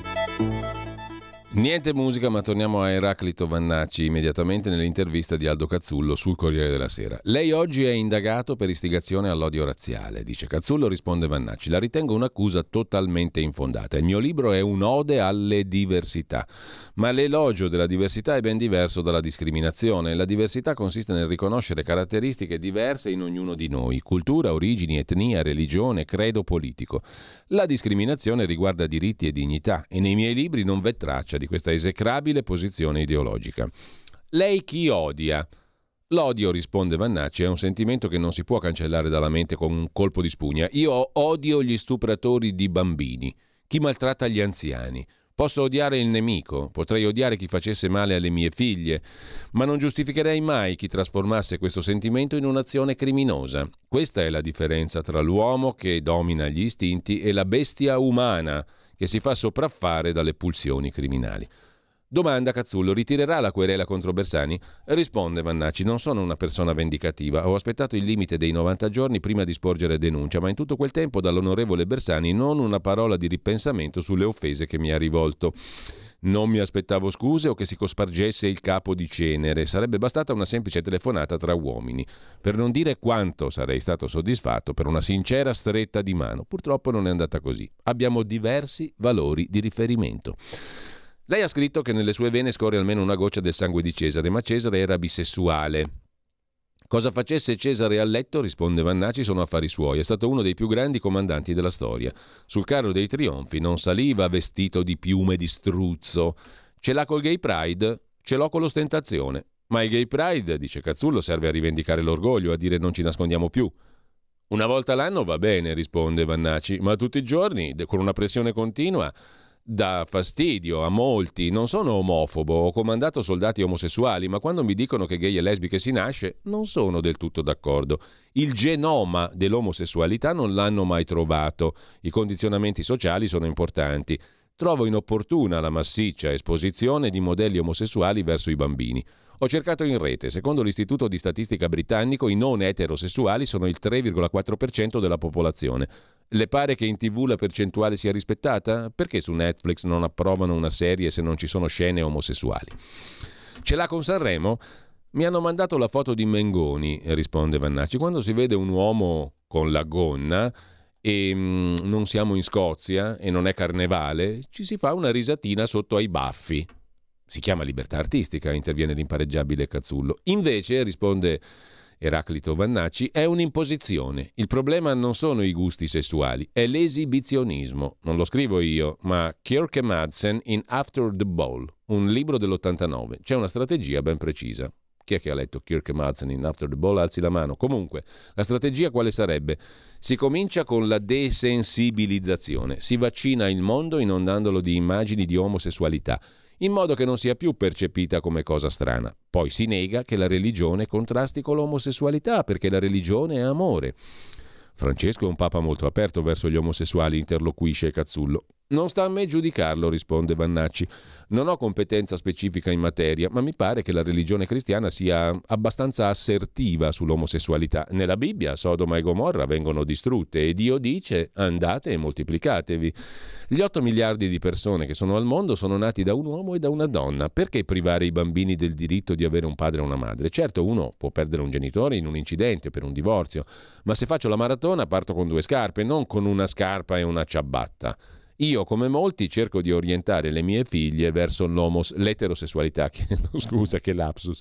E se dovesse fallire, farei quello che ogni genitore deve fare: supportare con la U, mi raccomando, no con la O, supportare i figli. Lo sa che con le sue foto su chi pure lei è diventato un'icona gay? Quelle con l'accappatoio tutto frufru. Mi hanno detto così, il generale sorride. Quelle foto le ho fatte per mostrare che non sono l'invasato che hanno dipinto, quindi era tutto calcolato. Chiunque conosca le forze speciali, gli incursori, sa che gli invasati sono i primi a mollare o a essere scartati.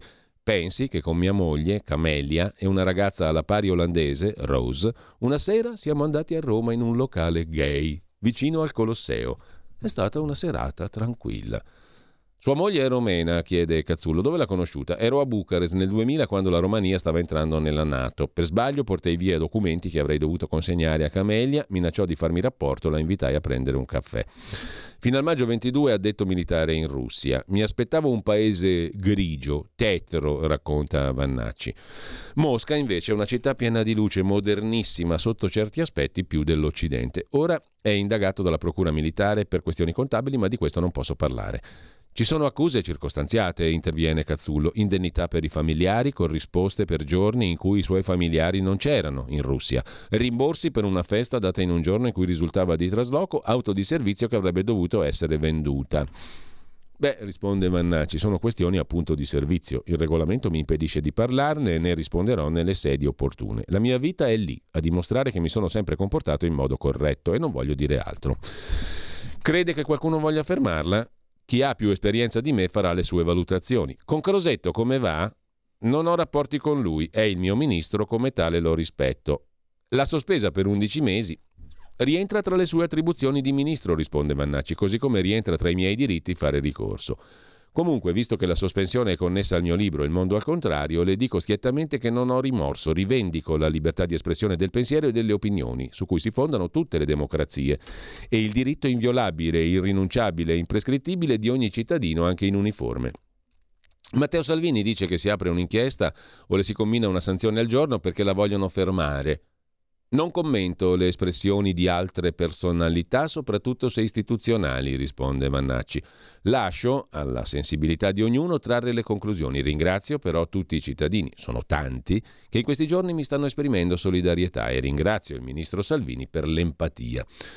Chi è Putin per lei? chiede Cazzullo. Un autocrate, risponde Vannacci, che ha avuto il merito di riportare il suo paese al rango di grande potenza e ha commesso gli errori che commettono gli autocrati, per cui non posso stimarlo. Della Nato cosa pensa? Non ho mai criticato la Nato, risponde Vannacci, ho combattuto tutta la vita per la Nato. Dico un'altra cosa, il sistema di sicurezza dell'Occidente è fermo al 1945, ma il mondo è cambiato. L'asse si è spostato verso l'Asia, dove vivono 4 miliardi di persone. I miei valori sono quelli dell'Occidente, ma se vogliamo salvarli dobbiamo smettere di autodistruggerci. Mi hanno mandato il libro di Federico Rampini, Suicidio occidentale. Pure lui vannacciano.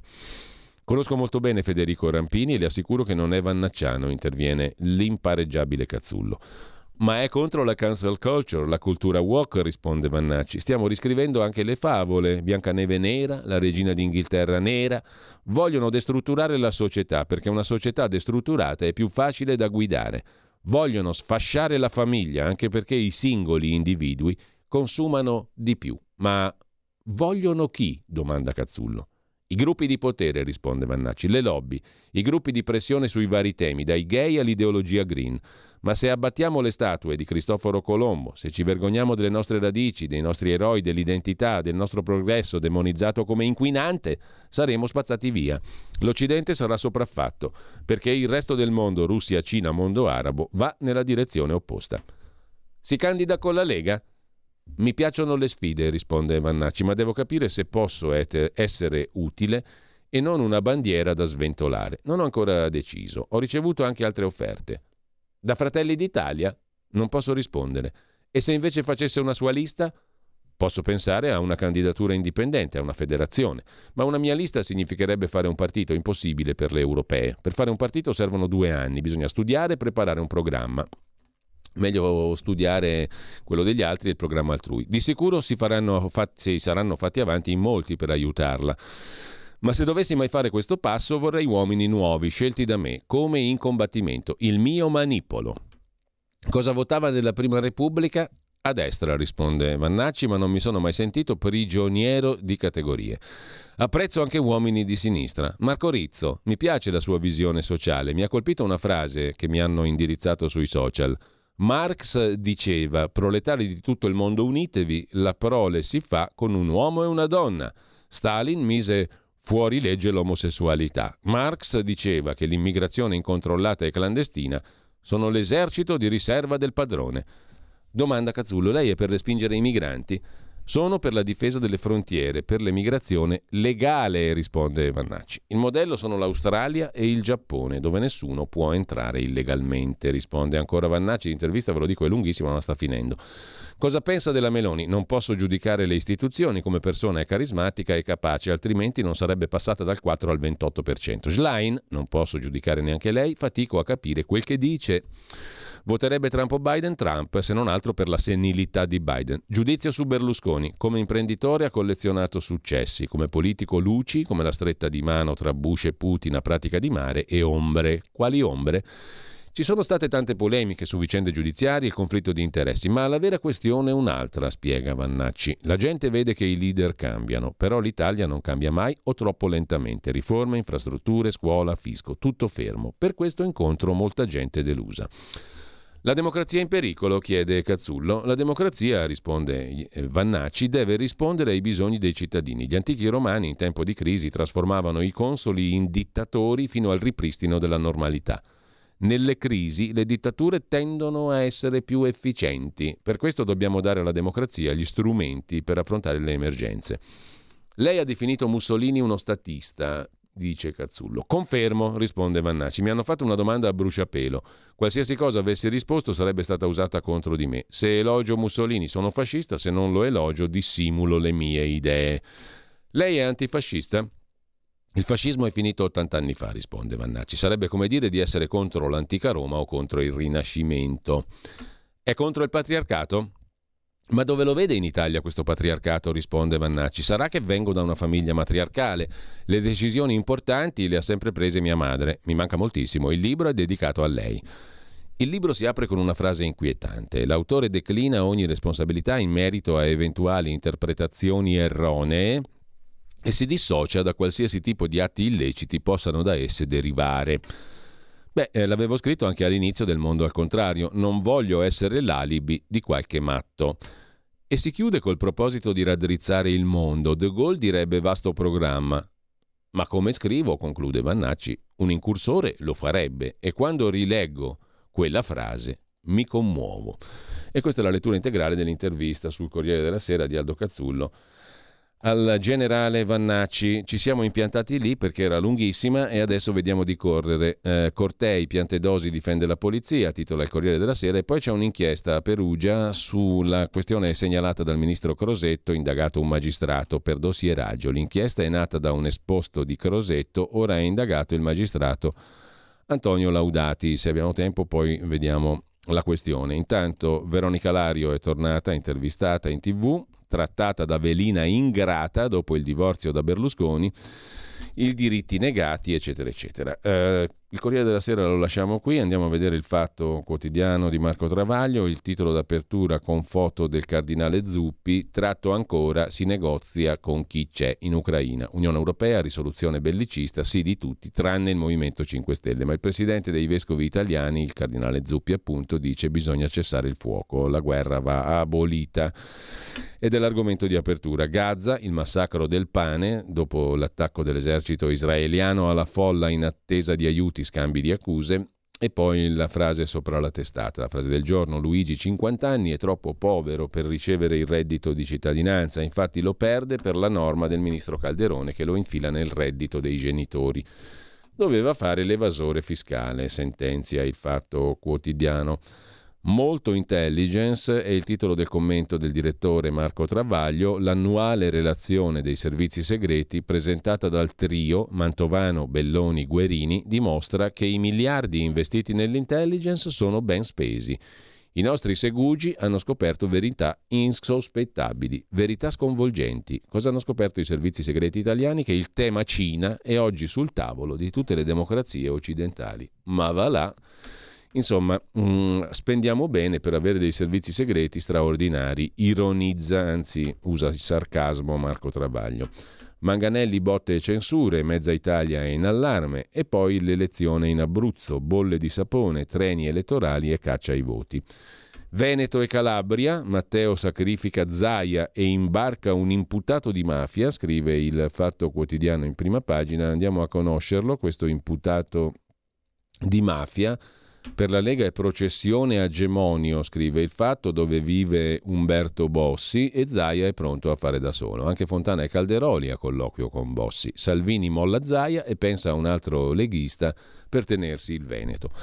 Matteo va al sud e si allea con il RAS, imputato per mafia. Eccolo qua. Eh, I bene informati descrivono da tempo Bossi insofferente a Salvini, capirai che novità, accusato di aver snaturato la Lega allargando il partito al sud, eccetera, eccetera. Ma ora, in vista delle elezioni europee, Sembra che sia il carroccio a straripare al sud dove l'uomo a Lavana è il sottosegretario e senatore Claudio Durigon. È lui che stringe i patti improbabili, portando in giro la statuetta di Alberto da Giussano. Il terrore per il flop sta portando alla svendita dell'identità padana. L'alleanza con l'UDC di Cesa e col Movimento per le Autonomie di Raffaele Lombardo serve ai salviniani per allargarsi verso il centro. L'approdo in Calabria è il più controverso, scrive il fatto. L'ultimo accordo è quello firmato da Durigon con l'Italia del Meridione, un movimento di Orlandino Greco, un politico locale campione olimpionico di salto della quaglia, scrive il fatto, ma soprattutto imputato per concorso esterno con l'andrangheta e per corruzione elettorale aggravata da metodo mafioso. Ex alleanza nazionale, poi vicino al PD e poi di nuovo a destra. Greco coltiva il suo pacchetto di voti che per tre volte lo ha fatto diventare sindaco di Castro Libero a Cosenza, scrive il Fatto Quotidiano. Che lasciamo con la Sardegna, esiti elettorali alla toga che fu lentissima, da Mesina alle urne, a pagina 13 sarà questo magistrato a valutare gli esiti elettorali in Sardegna i seggi rimasti, giudice Lavena verificherà il voto, dopo i suoi ritardi Mesina venne scarcerato, insomma è un giudice un po' discusso, scrive il Fatto Quotidiano che lasciamo per andare alla prima pagina del giornale. Il giornale apre con i figli dei poliziotti bullizzati dopo gli scontri in piazza. L'odio arriva anche a scuola e a Torino gli anarchici che hanno assaltato una volante volevano liberare un pregiudicato stupratore. Poi c'è la vicenda di Vittorio Feltri e i Terroni, storia di un equivoco senza ironia, scrive Alessandro Sallusti. Vittorio Feltri è accusato di istigazione all'odio razziale per articoli ed esternazioni televisive sui meridionali che da direttore di Libero ha fatto negli anni dal 17 al 20. Due premesse. Conosco Feltri da 25 anni, è un grande ammiratore del sud Italia, in particolare di Napoli e napoletani, tra i quali ha avuto alcuni dei suoi pochi veri amici. Sono certo che quando disse i meridionali sono inferiori o qualcosa di simile si riferiva ai parametri economici, alle condizioni sociali del sud, non alla qualità o purezza genetica addirittura scrive Sallusti dei meridionali. Detto che questa inferiorità, tra virgolette, delle condizioni di vita del Sud è uno dei problemi d'Italia su cui la politica dibatte fin dalla fondazione dello Stato unitario, senza venirne a capo. Il fatto di cui stiamo parlando non riguarda solo l'imputato Feltri, bensì tutti noi, perché al di là del fraintendimento qui si parla della libertà di espressione, che non può essere inferiore alla libertà dei ragazzi di manifestare senza autorizzazione a favore di Hamas. Insomma, non vorrei che in Italia si stesse creando un clima per cui si può menare i poliziotti, ma guai a esprimere le proprie idee. Vedi il caso Vannacci. In una società davvero liberale, qui usciamo dal caso Feltri, scrive Sallusti, Dovrebbe essere tutelato anche il diritto a discriminare se la discriminazione non provoca danno alle libertà altrui. Intendo, un conto è se mi adopero per impedire a un cinese di aprire un ristorante, a un atleta di colore di giocare in una squadra, a una donna di scalare la catena di comando di un'azienda, discriminazione razziale e sessuale. Altro è se io mi rifiuto, e lo dichiaro, di frequentare un locale etnico, di tifare una squadra multirazziale, di lavorare sotto un capo donna. Stupido? Può essere, ma sono affari miei, di cui non devo rispondere a un giudice. E poi, per favore, almeno non aboliamo l'ironia. La miglior risposta a Feltri la diede il governatore della Campania De Luca. Noi meridionali inferiori dipende da cosa misuriamo. Uno a uno, palla al centro, chiudiamola lì con un sorriso, così. Alessandro Sallusti in prima pagina sul giornale. Cosa c'è ancora in prima pagina sul giornale? Indignati per la Salis, scrive Filippo Facci, ma le carceri italiane sono come quelle ungheresi, poi Putin che minaccia, possiamo colpire tutti.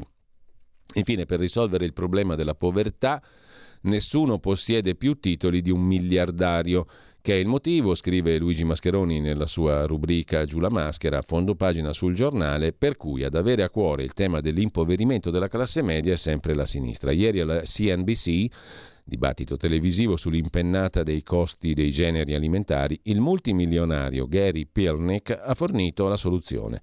Le famiglie povere potrebbero sfamarsi mangiando cereali anche a cena. Geniale, è il famoso se non hanno più pane che mangino le brioche.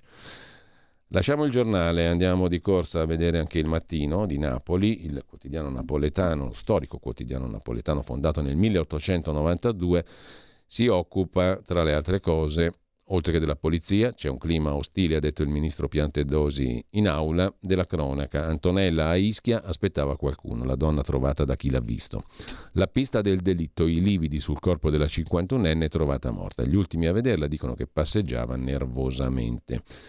E mh, mm, dal mattino passiamo al tempo di Roma. Quotidiano romano del gruppo Angelucci dice no ai processi sommari, riprendendo le parole di Piantedosi, ministro dell'interno che difende la polizia. Putin torna a minacciare l'Occidente, poi dal governo 720 milioni per la ferrovia Roma-Pescara, si vota in Abruzzo. La linea sarà velocizzata.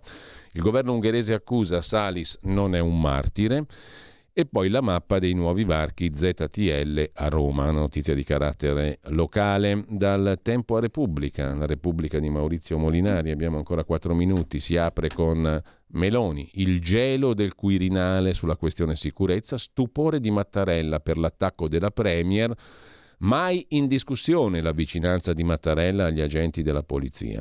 E di spalla oltre 100 morti a Gaza erano in fila per il pane. D'Amico è il candidato del centro-sinistra del campo larghissimo in Abruzzo, il professore contadino che unisce tutta la sinistra e poi Marsiglio, il presidente uscente di Fratelli d'Italia. Giorgia è un'amica, farò il bis, dice il presidente dell'Abruzzo, eh, della regione Abruzzo. Putin minaccia l'Occidente, abbiamo già visto, e poi Franco Basaglia, cent'anni di un rivoluzionario, ripercorre la biografia del grande psichiatra Simonetta Fiori. Lasciamo Repubblica, andiamo a Torino con la stampa. La foto principale è quella del massacro degli affamati a Gaza, spara l'esercito israeliano contro la folla in fila per il cibo, e poi il fermo del direttore della Novaya Gazeta in Russia, perché adesso Putin alza ancora la posta, scrivono Natalie Tocci e Anna Zafiesova. Addio al regista Paolo Taviani, 92 anni, il fratello se n'era andato qualche anno fa e poi Schlein che è intervistata dalla stampa. Ora riuniamo le opposizioni, dice la segretaria PD. La democrazia si misura anche dalla reazione delle forze dell'ordine e in primo piano ancora sulla stampa per chiudere la prima pagina la rubrica di Mattia Feltri il buongiorno solo dipingere quadri scrive Mattia Feltri ha la petizione di non so più quanti artisti, 12-15 mila, affinché alla Biennale di Venezia siano esclusi gli israeliani, ribatte una petizione opposta e identica affinché ne siano esclusi gli iraniani, in quanto rappresentanti di un regime teocratico feroce e misogino. Sono tempi di vasta confusione, scrive Feltri Mattia. Si annullò il concerto di Valieri Gheorgiev, straordinario direttore d'orchestra colpevole di essere russo, amico di Putin. Si è arrivati a Eden Golan, cantante israeliana a rischio per l'Eurovision, passando per scrittori palestinesi, registi ucraini, fumettisti ebrei. L'assassinio culturale segue la crudeltà belligerante del mondo e sebbene non ci sia sparcimento di sangue, è premeditato, con un'innocenza che lascia ancor più senza fiato. Milan Kundera sembra sceso in vano su questa terra, lui che detestò la bontà stesa gratis nelle petizioni. E la sua Sabina, la pittrice del libro L'insostenibile leggerezza dell'essere, era fuggita da Praga invasa da carri armati russi, ma a Parigi non trovò un mondo meno asfissiante. A Praga, diceva, tutti vogliono sapere cosa faccio a sostegno del regime. A Parigi tutti vogliono sapere cosa faccio contro il regime, ma io dipingo quadri, voglio solo dipingere quadri. La sua rivolta era estetica prima che etica. A Praga contro il kitsch della marcia trionfale della dittatura e poi a Parigi contro il kitsch delle firme in calce alla pace nel mondo. Voleva solo dipingere quadri. Questo i soldati forse non sono tenuti a capirlo. È desolante che non lo capiscano gli artisti, conclude. Mattia Feltri. E intanto facciamo in tempo anche a vedere La verità mm, di Maurizio Belpietro e Libero prima delle 8.30. La verità apre con la caccia allo sbirro, al G7 si rischia il bis di Genova, attenti alla strategia del manganello. Caro Mattarella, scrive il direttore Belpietro, il vero fallimento è lo Stato che non difende le forze dell'ordine che fanno il loro dovere, sbarrare la strada a cortei non autorizzati e crea intorno alla polizia un clima infame alla vigilia di appuntamenti delicati. Al G7 si rischia il bis di Genova 2001. Marcello Veneziani di spalla sulla barbarie a Venezia, di cui parlava Mattia Feltri, lasciamo l'arte, lo spettacolo e lo sport fuori dalle guerre, e poi altro che reddito di cittadinanza. Rocco Casalino si fa la casa di rappresentanza. Questo è un curioso articolo dell'amico Fabio Mendolara a pagina 9. Casalino influencer mette casa sui social. L'ex guru della comunicazione di Giuseppe Conte carica su Instagram le storie con eh, le foto dei lussuosi arredi del suo nuovo appartamento già svelato dalla verità. Uno schiaffo alla politica del reddito di cittadinanza che ora Giuseppe Conte vuole usare come arma per le prossime regionali. Un reddito di cittadinanza in tutte le regioni dove vincono i 5 Stelle, ha detto Conte. A centropagina troviamo la suocera di Sumaoro, il deputato di sinistra con gli stivali, che andava in Belgio con le valigie piene di soldi. Immaginatevi la scena. Descritta da Giacomo Amadori. Agli atti la testimonianza di una ex dipendente e il trattamento inumano riservato alle, dalle cooperative anche ai profughi. Dall'Ucraina, scrive La Verità. Facciamo in tempo a vedere l'apertura di Libero. Il quotidiano diretto da Mario Secchi apre sulla questura assediata a Torino. Volevano liberare uno stupratore. I centri sociali hanno assaltato l'auto della polizia per aiutare un migrante stupratore condannato 13 volte anche per violenza sessuale di gruppo e la sinistra in aula processa le forze dell'ordine. Daniele Capezzone su Vannacci, viva il pensiero libero, ma adesso scelga, si candida o non si candida, continua a fare il fish in the barrel, il pesce in barile. La Lario piange miseria, negato qualsiasi diritto, sono stata trattata da velina ingrata e Biden che caccia le auto cinesi per rischio spionaggio, ma anche il direttore Mario Secchi che si occupa di Feltri, la Terronia e il processo al buonsenso. Vittorio Feltri sarà processato per propaganda, istigazione a delinquere per motivi di discriminazione razziale, etnico e religiosa. La traduco per vie brevi. Feltri ha sollevato il nuovissimo tema dei terroni, dell'impero chiamato Terronia, della loro importanza nella storia d'Italia, l'inedita questione del meridionalismo. Pericolosissimo ideologo, Vittorio verrà portato alla sbarra, ispiratore di una campagna che non solo non era una campagna, ma non aveva neanche un obiettivo, se non quello polemico-culturale, terreno nel quale il nostro è Maestro, con la M maiuscola, scrive Secchi. Il querelante, di cui non ricordo il nome, avrebbe dovuto, dare, avrebbe dovuto dare uno scopo eversivo alle esternazioni del Feltri, ma qui non c'è neanche il fumus della propaganda, scrive Mario Secchi. E poi c'è una foto terrificante di Carlo Calenda, versione Shining, e il commento è di Pietro Senaldi. Calenda Shining che apre all'intesa con i 5 Stelle e poi l'insulta. In effetti la foto è espressiva, quant'altre mai. Piccola pausa e poi con noi il professor Fabrizio Pezzani per la conversazione del venerdì mattina sui temi economici. Partiremo da Mario Draghi tra pochissimo. Stai ascoltando Radio Libertà. La tua voce libera, senza filtri né censura. La tua radio.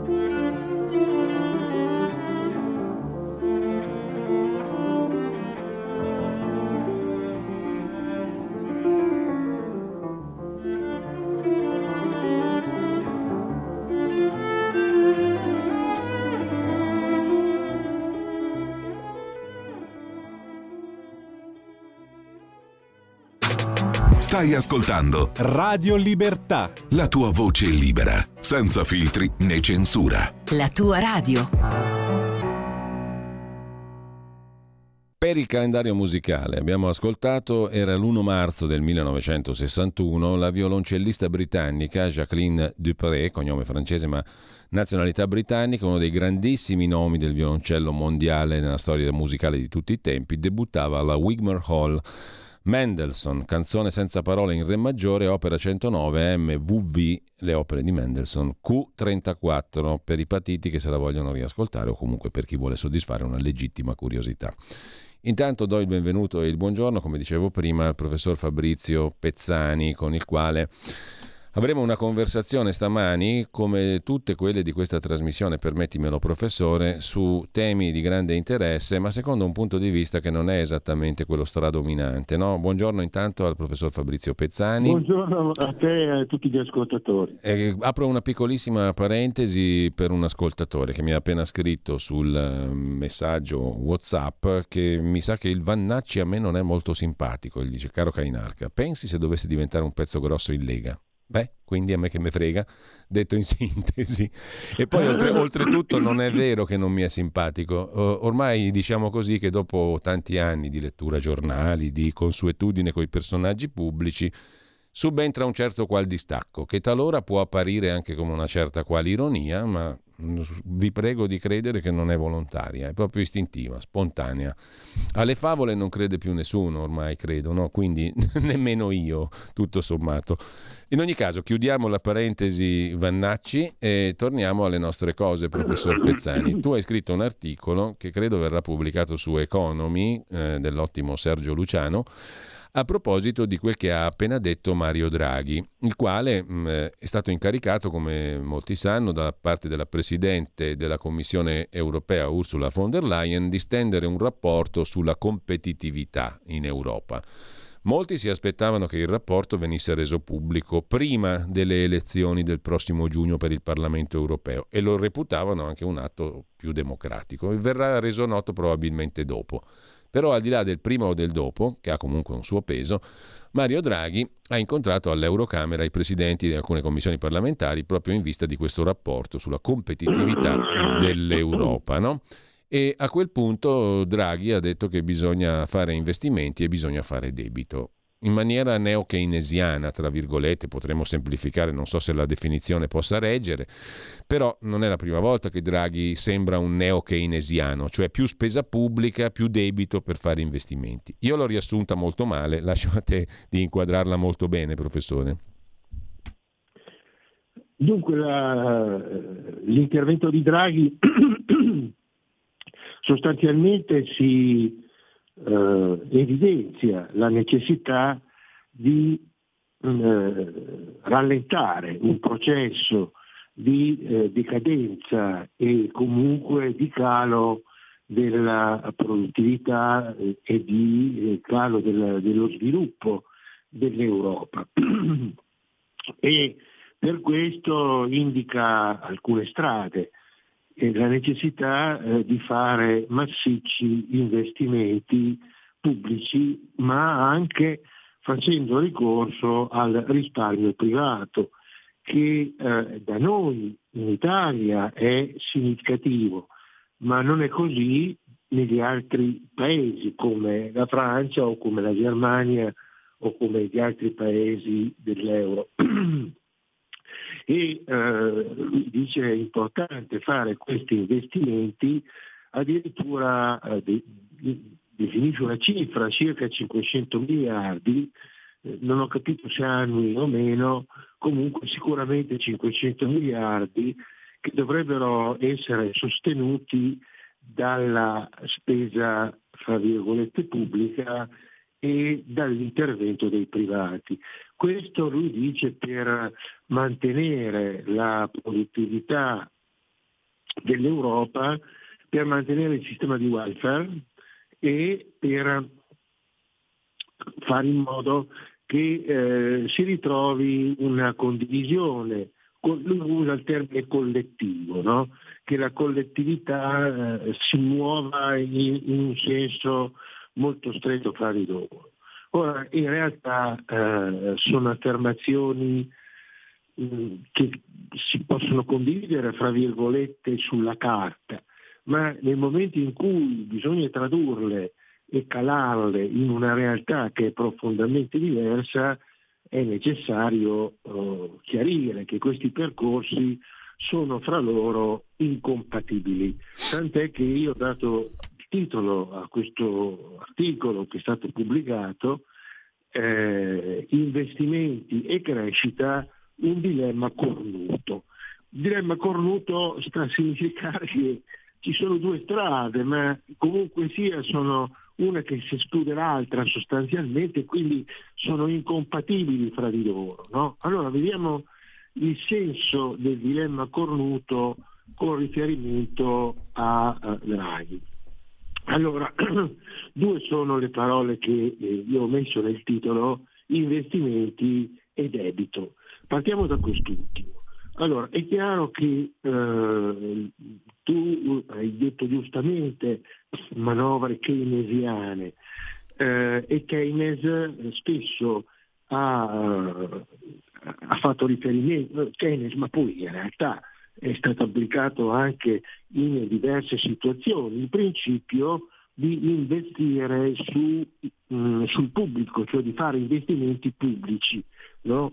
Eh, e questo è stato fatto in modo, eh, in modo pesante, per esempio, eh, come eh, nella, nella, Germania che veniva dal crollo della Repubblica di Weimar Hitler quando salì al potere come cancelliere nel 1933 fece investimenti eh, massicci, importanti, costruì industrie, eh, con, con, gli aiuti dello Stato, gra- grazie ai buoni emessi dallo Stato, eh, le autostrade che sono in gran parte ancora quelle di adesso e in soli cinque anni, dal 1933 al 1938, fece della Germania una, una grande potenza industriale, poi diventò anche una potenza bellica, la stessa cosa l'ha fatta il Giappone e uh, subito dopo la guerra sempre sulla guida del, dell'ideatore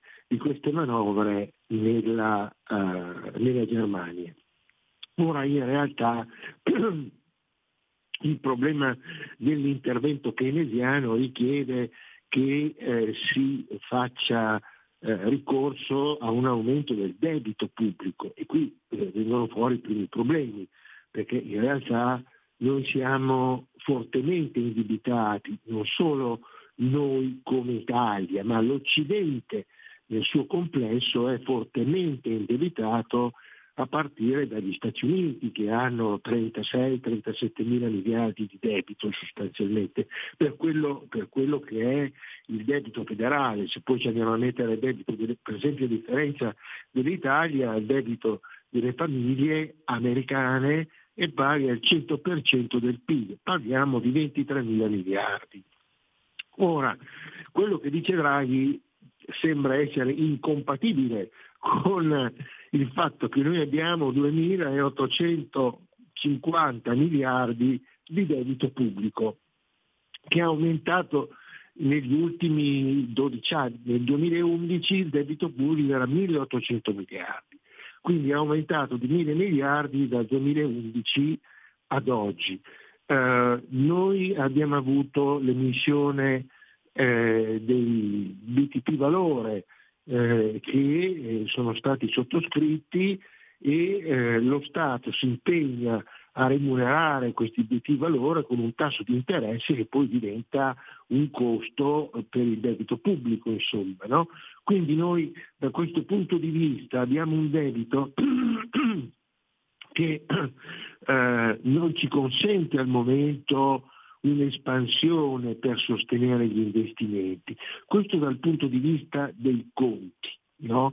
Cioè se facciamo riferimento ai conti, l'espansione ulteriore del nostro debito, che siamo in una condizione di rating di tripla B, che siamo in una situazione eh, border, borderline su, sullo spread, eh, potrebbe significare che la finanza internazionale non controllata ci attacchi immediatamente e quindi l'aumento del debito diventerebbe un boomerang infernale per il Paese perché questo farebbe precipitare il rating. Vorrei ricordare a tutti gli ascoltatori che quando un paio di mesi fa ci fu il problema del rinnovo del rating da parte delle agenzie di rating, tutti i giornali temevano che questo giudizio diventasse negativo, poi in realtà è stato è diventato positivo. Insomma, no? Quindi aumentare il debito eh, per, per questo motivo diventa un problema oggettivo, quindi possiamo dire ma sì perché non aumentiamo il debito, capito, però Mary Poppins non c'è insomma. L'altro, l'altro aspetto che caratterizza il nostro debito è importante perché il debito che noi abbiamo, a parte la quota legata alla finanza, un 35%, generata dalla manovra finanziaria inflattive che ci sono scaricate addosso, è stato in gran parte il risultato di spese correnti, per spesa corrente e non per spese per investimento. Quindi gran parte del debito pubblico che ci troviamo non è stato fatto per investimenti, ma è stato fatto per la spesa corrente, quindi l'assunzione di persone, le commesse date, eccetera. E questo perché eh, con la spesa corrente si acquista consenso politico. Quindi io ti do un certo numero di posti lavoro e poi tu eh, mi sarai riconoscente in occasione delle elezioni. Quindi in realtà manca anche dal punto di vista della struttura di controllo non ci sono gli elementi che consentono mm. di, eh, dire, di, di, effettuare, quando anche ci fossero le condizioni di debito pubblico, quando anche ci fossero, sì. ma non ci sono, eh, diventa un problema la struttura del controllo. Ecco, però, professore, mh, mm, se questo tuo ragionamento lineare, dove tu in sostanza dici l'Italia è già gravata da un enorme debito e non è che stiano tanto meglio gli altri paesi dell'Eurozona, tra i quali i più importanti, Francia, Germania, ma anche Spagna e la piccola Grecia. Quindi l'invito all'investimento, tu scrivi, deve scontare la debolezza dell'indebitamento europeo. E quindi diventa difficile garantire una redditività a investimenti di questo tipo. Cioè, tradotto, Draghi ha detto una cosa irrealizzabile o la sua proposta, diciamo, eh, prevede, implica, porta necessariamente alla costruzione di un famoso Stato europeo, no? Che abbia quindi una sua diversa identità rispetto a Francia, Germania, Spagna, Grecia, Italia. Eh, perché se no la, la, l'idea di Draghi tu dici è difficilmente realizzabile, visto che l'indebitamento degli Stati europei è già elevato. Come facciamo a fare altro debito? Lo facciamo con un nuovo Stato? Lo Stato Europa? No, eh, allora è qui l'altra parte del corno, del dilemma corrutto, perché tu non hai l'Europa, cioè, a, a, guardiamo soltanto... Tanto è vero che il professor degli... Sapelli, scusami, no? eh, professore, eh, il professor Sapelli ha notato questo, ha detto le proposte di Draghi mm, sono irrealizzabili se non si fa una Costituzione dell'Unione Europea. Fare una Costituzione significa fare uno Stato, perché gli Stati hanno le Costituzioni. No? La famosa Costituzione europea era già finita in brodo, in, niente, fu bocciata da vari paesi, non se ne è parlato più, quella che elaborò anche Giuliano Amato tanti anni fa. No? Ehm, sì. E la Costituzione europea non esiste. Però giustamente, credo, il professor Sapelli dice per fare le cose che Draghi propone bisogna che ci sia uno Stato e che quindi ci sia una Costituzione europea un vasto programma, avrebbe detto il signor il generale de Gaulle, no? Sì, eh, ha ragione Sapelli, però in realtà fare la Costituzione abbiamo già il precedente che è stata fatta ma non è stata di fatto realizzata. Per cui il, il problema diventa eh, fare una Costituzione bisogna che ci siano le condizioni all'interno dell'Europa in cui siano significativamente ridotti tutti gli scontri interni di conflitto fra i vari paesi. Allora abbiamo gli emigranti che vengono eh, da noi, però non si riesce a trovare il modo di, di sistemarli eh, altrimenti.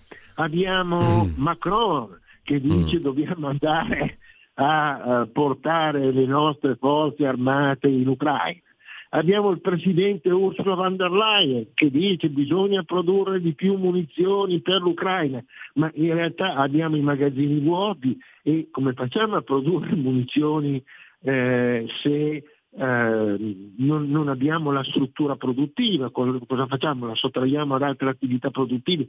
Quindi questi, queste affermazioni danno l'idea che ognuno vada per conto suo. No? Ognuno segue una sua strada, poi lo fanno perché ci sono le elezioni europee e devono portarsi a casa i voti, questo io non lo so. Certamente la posizione di Scholz per esempio è stata molto precisa, no, assolutamente, noi non manderemo mai dei soldati in Ucraina.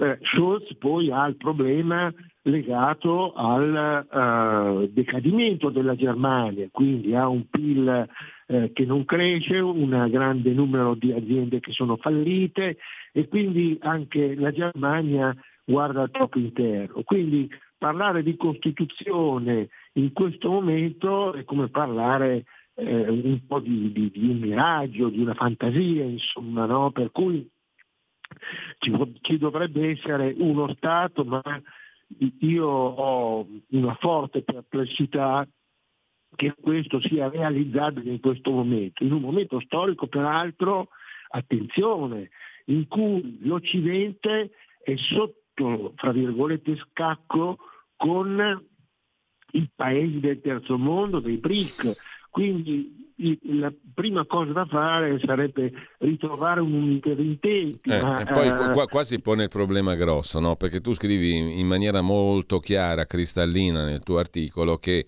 questo processo di realizzazione di una comunità legata a valori comuni, cioè uno Stato, chiamiamolo una Costituzione, cioè un'enti- un'entità autonoma politica, e in realtà è impossibile, perché noi abbiamo un'entità che non è politica, ma burocratica, e tu citi anche il, gra- il, grande Max Weber, no?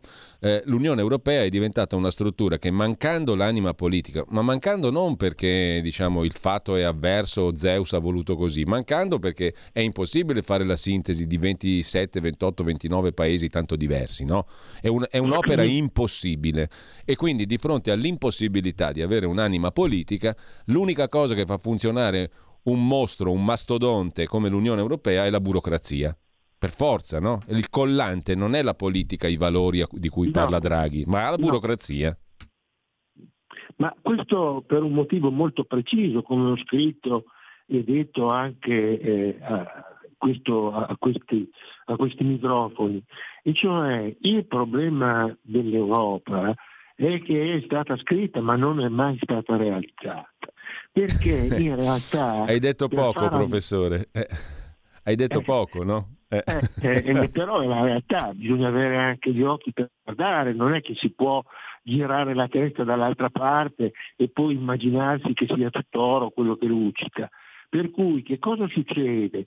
Che le varie tornate di elezioni europee sono sempre state una sorta di rifugium peccatorum, no?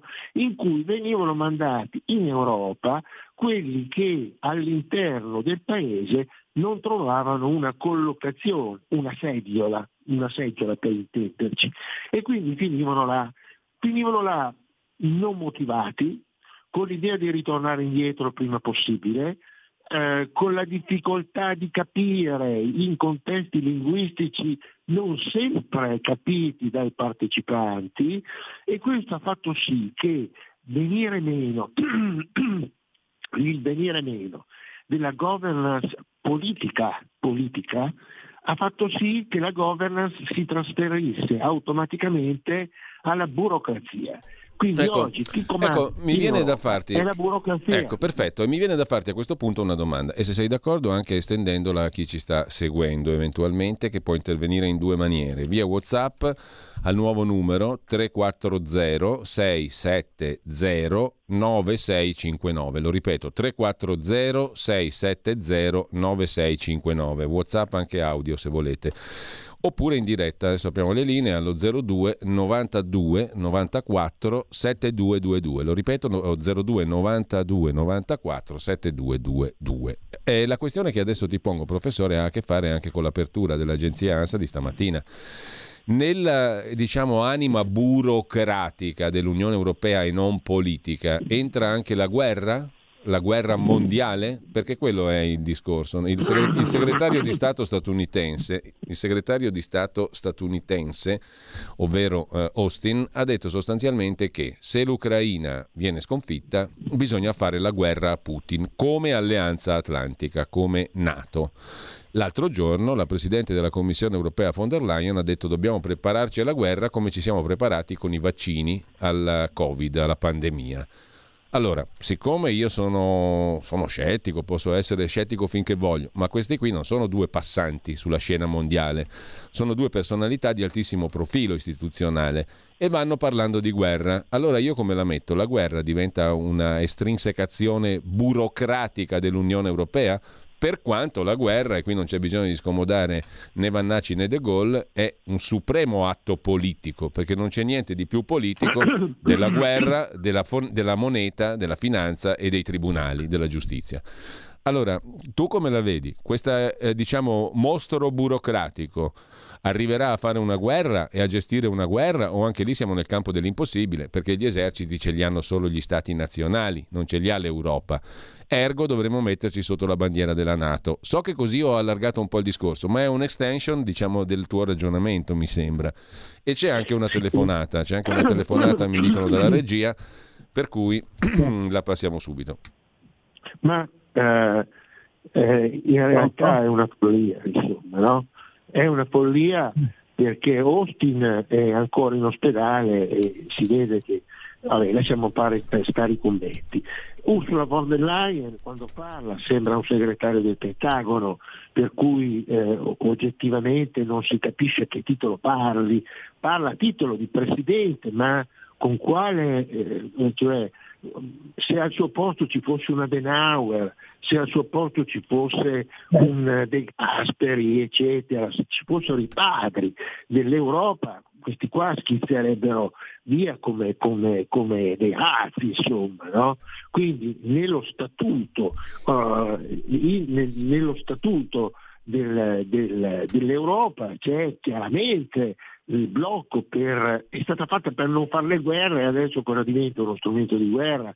Lo stesso inno dell'Europa è l'inno alla felicità di Beethoven, quindi eh, vuol dire mm. tradire lo spirito dell'Unione. Sì, quegli stessi allora, valori richiamati da Draghi, tanto per capirci chiari. Ecco, eh, riprendiamo il discorso di prima. Eh, professore, posso dirti solo una cosa? Ti interrompo perché c'è un ascoltatore o un'ascoltatrice. Abbiamo aperto le linee, quindi non facciamo attendere troppo chi chiama. Eh, perdonami, ma è il bello della diretta, diciamo così. Pronto? Sono Gianni da Genova. Caro Gianni. Ciao Giulio e un saluto caro al professor Fabrizio Pezzani che ogni tanto mi leggo il suo libricino umano poco umano perché sempre, c'è sempre da imparare.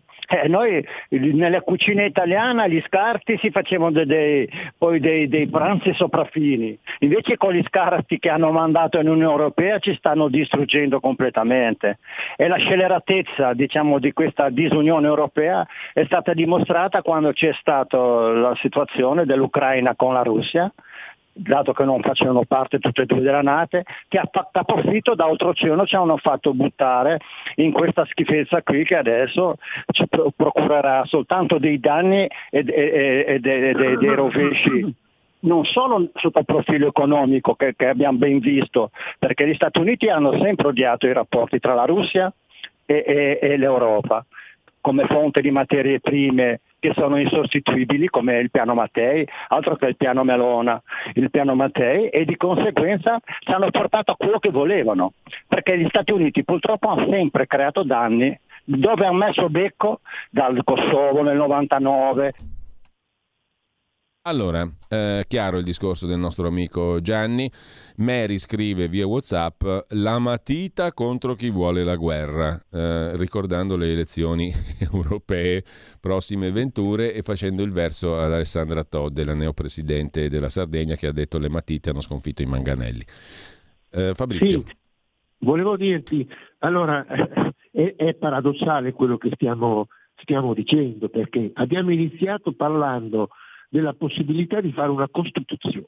eh. no? una Costituzione europea, ma qui ci troviamo di fronte al fatto che si intende fare una guerra. Allora, nella Costituzione quella ci mette che lo Stato può fare la guerra. Allora è chiaro che fare una Costituzione no, bello, però, però attenzione, sono... politicamente parlando, Ursula von der Leyen ha fatto un paragone che per me è significativo, perché ha detto come la vicenda Covid è stata una vicenda eccezionale, no?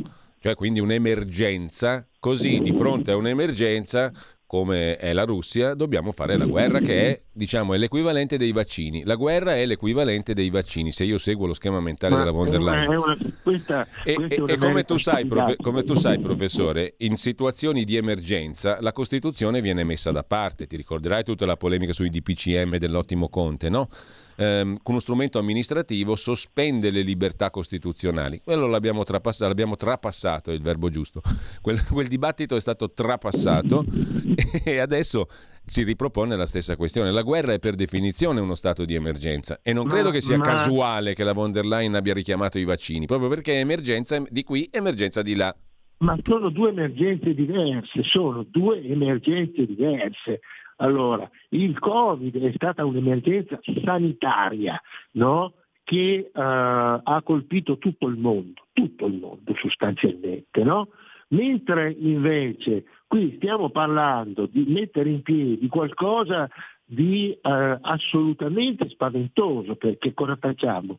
La, la, Russia, Putin l'altro giorno non casualmente ha minacciato l'uso di armi nucleari, d'accordo? Qui noi stiamo giocando col fuoco, per cui questi qua non si rendono conto, cosa fai? Mandi dei soldati in Ucraina e chi ci va? Ci vanno i soldati italiani, ma io se fossi il, il premier non li rimanderei, insomma, no?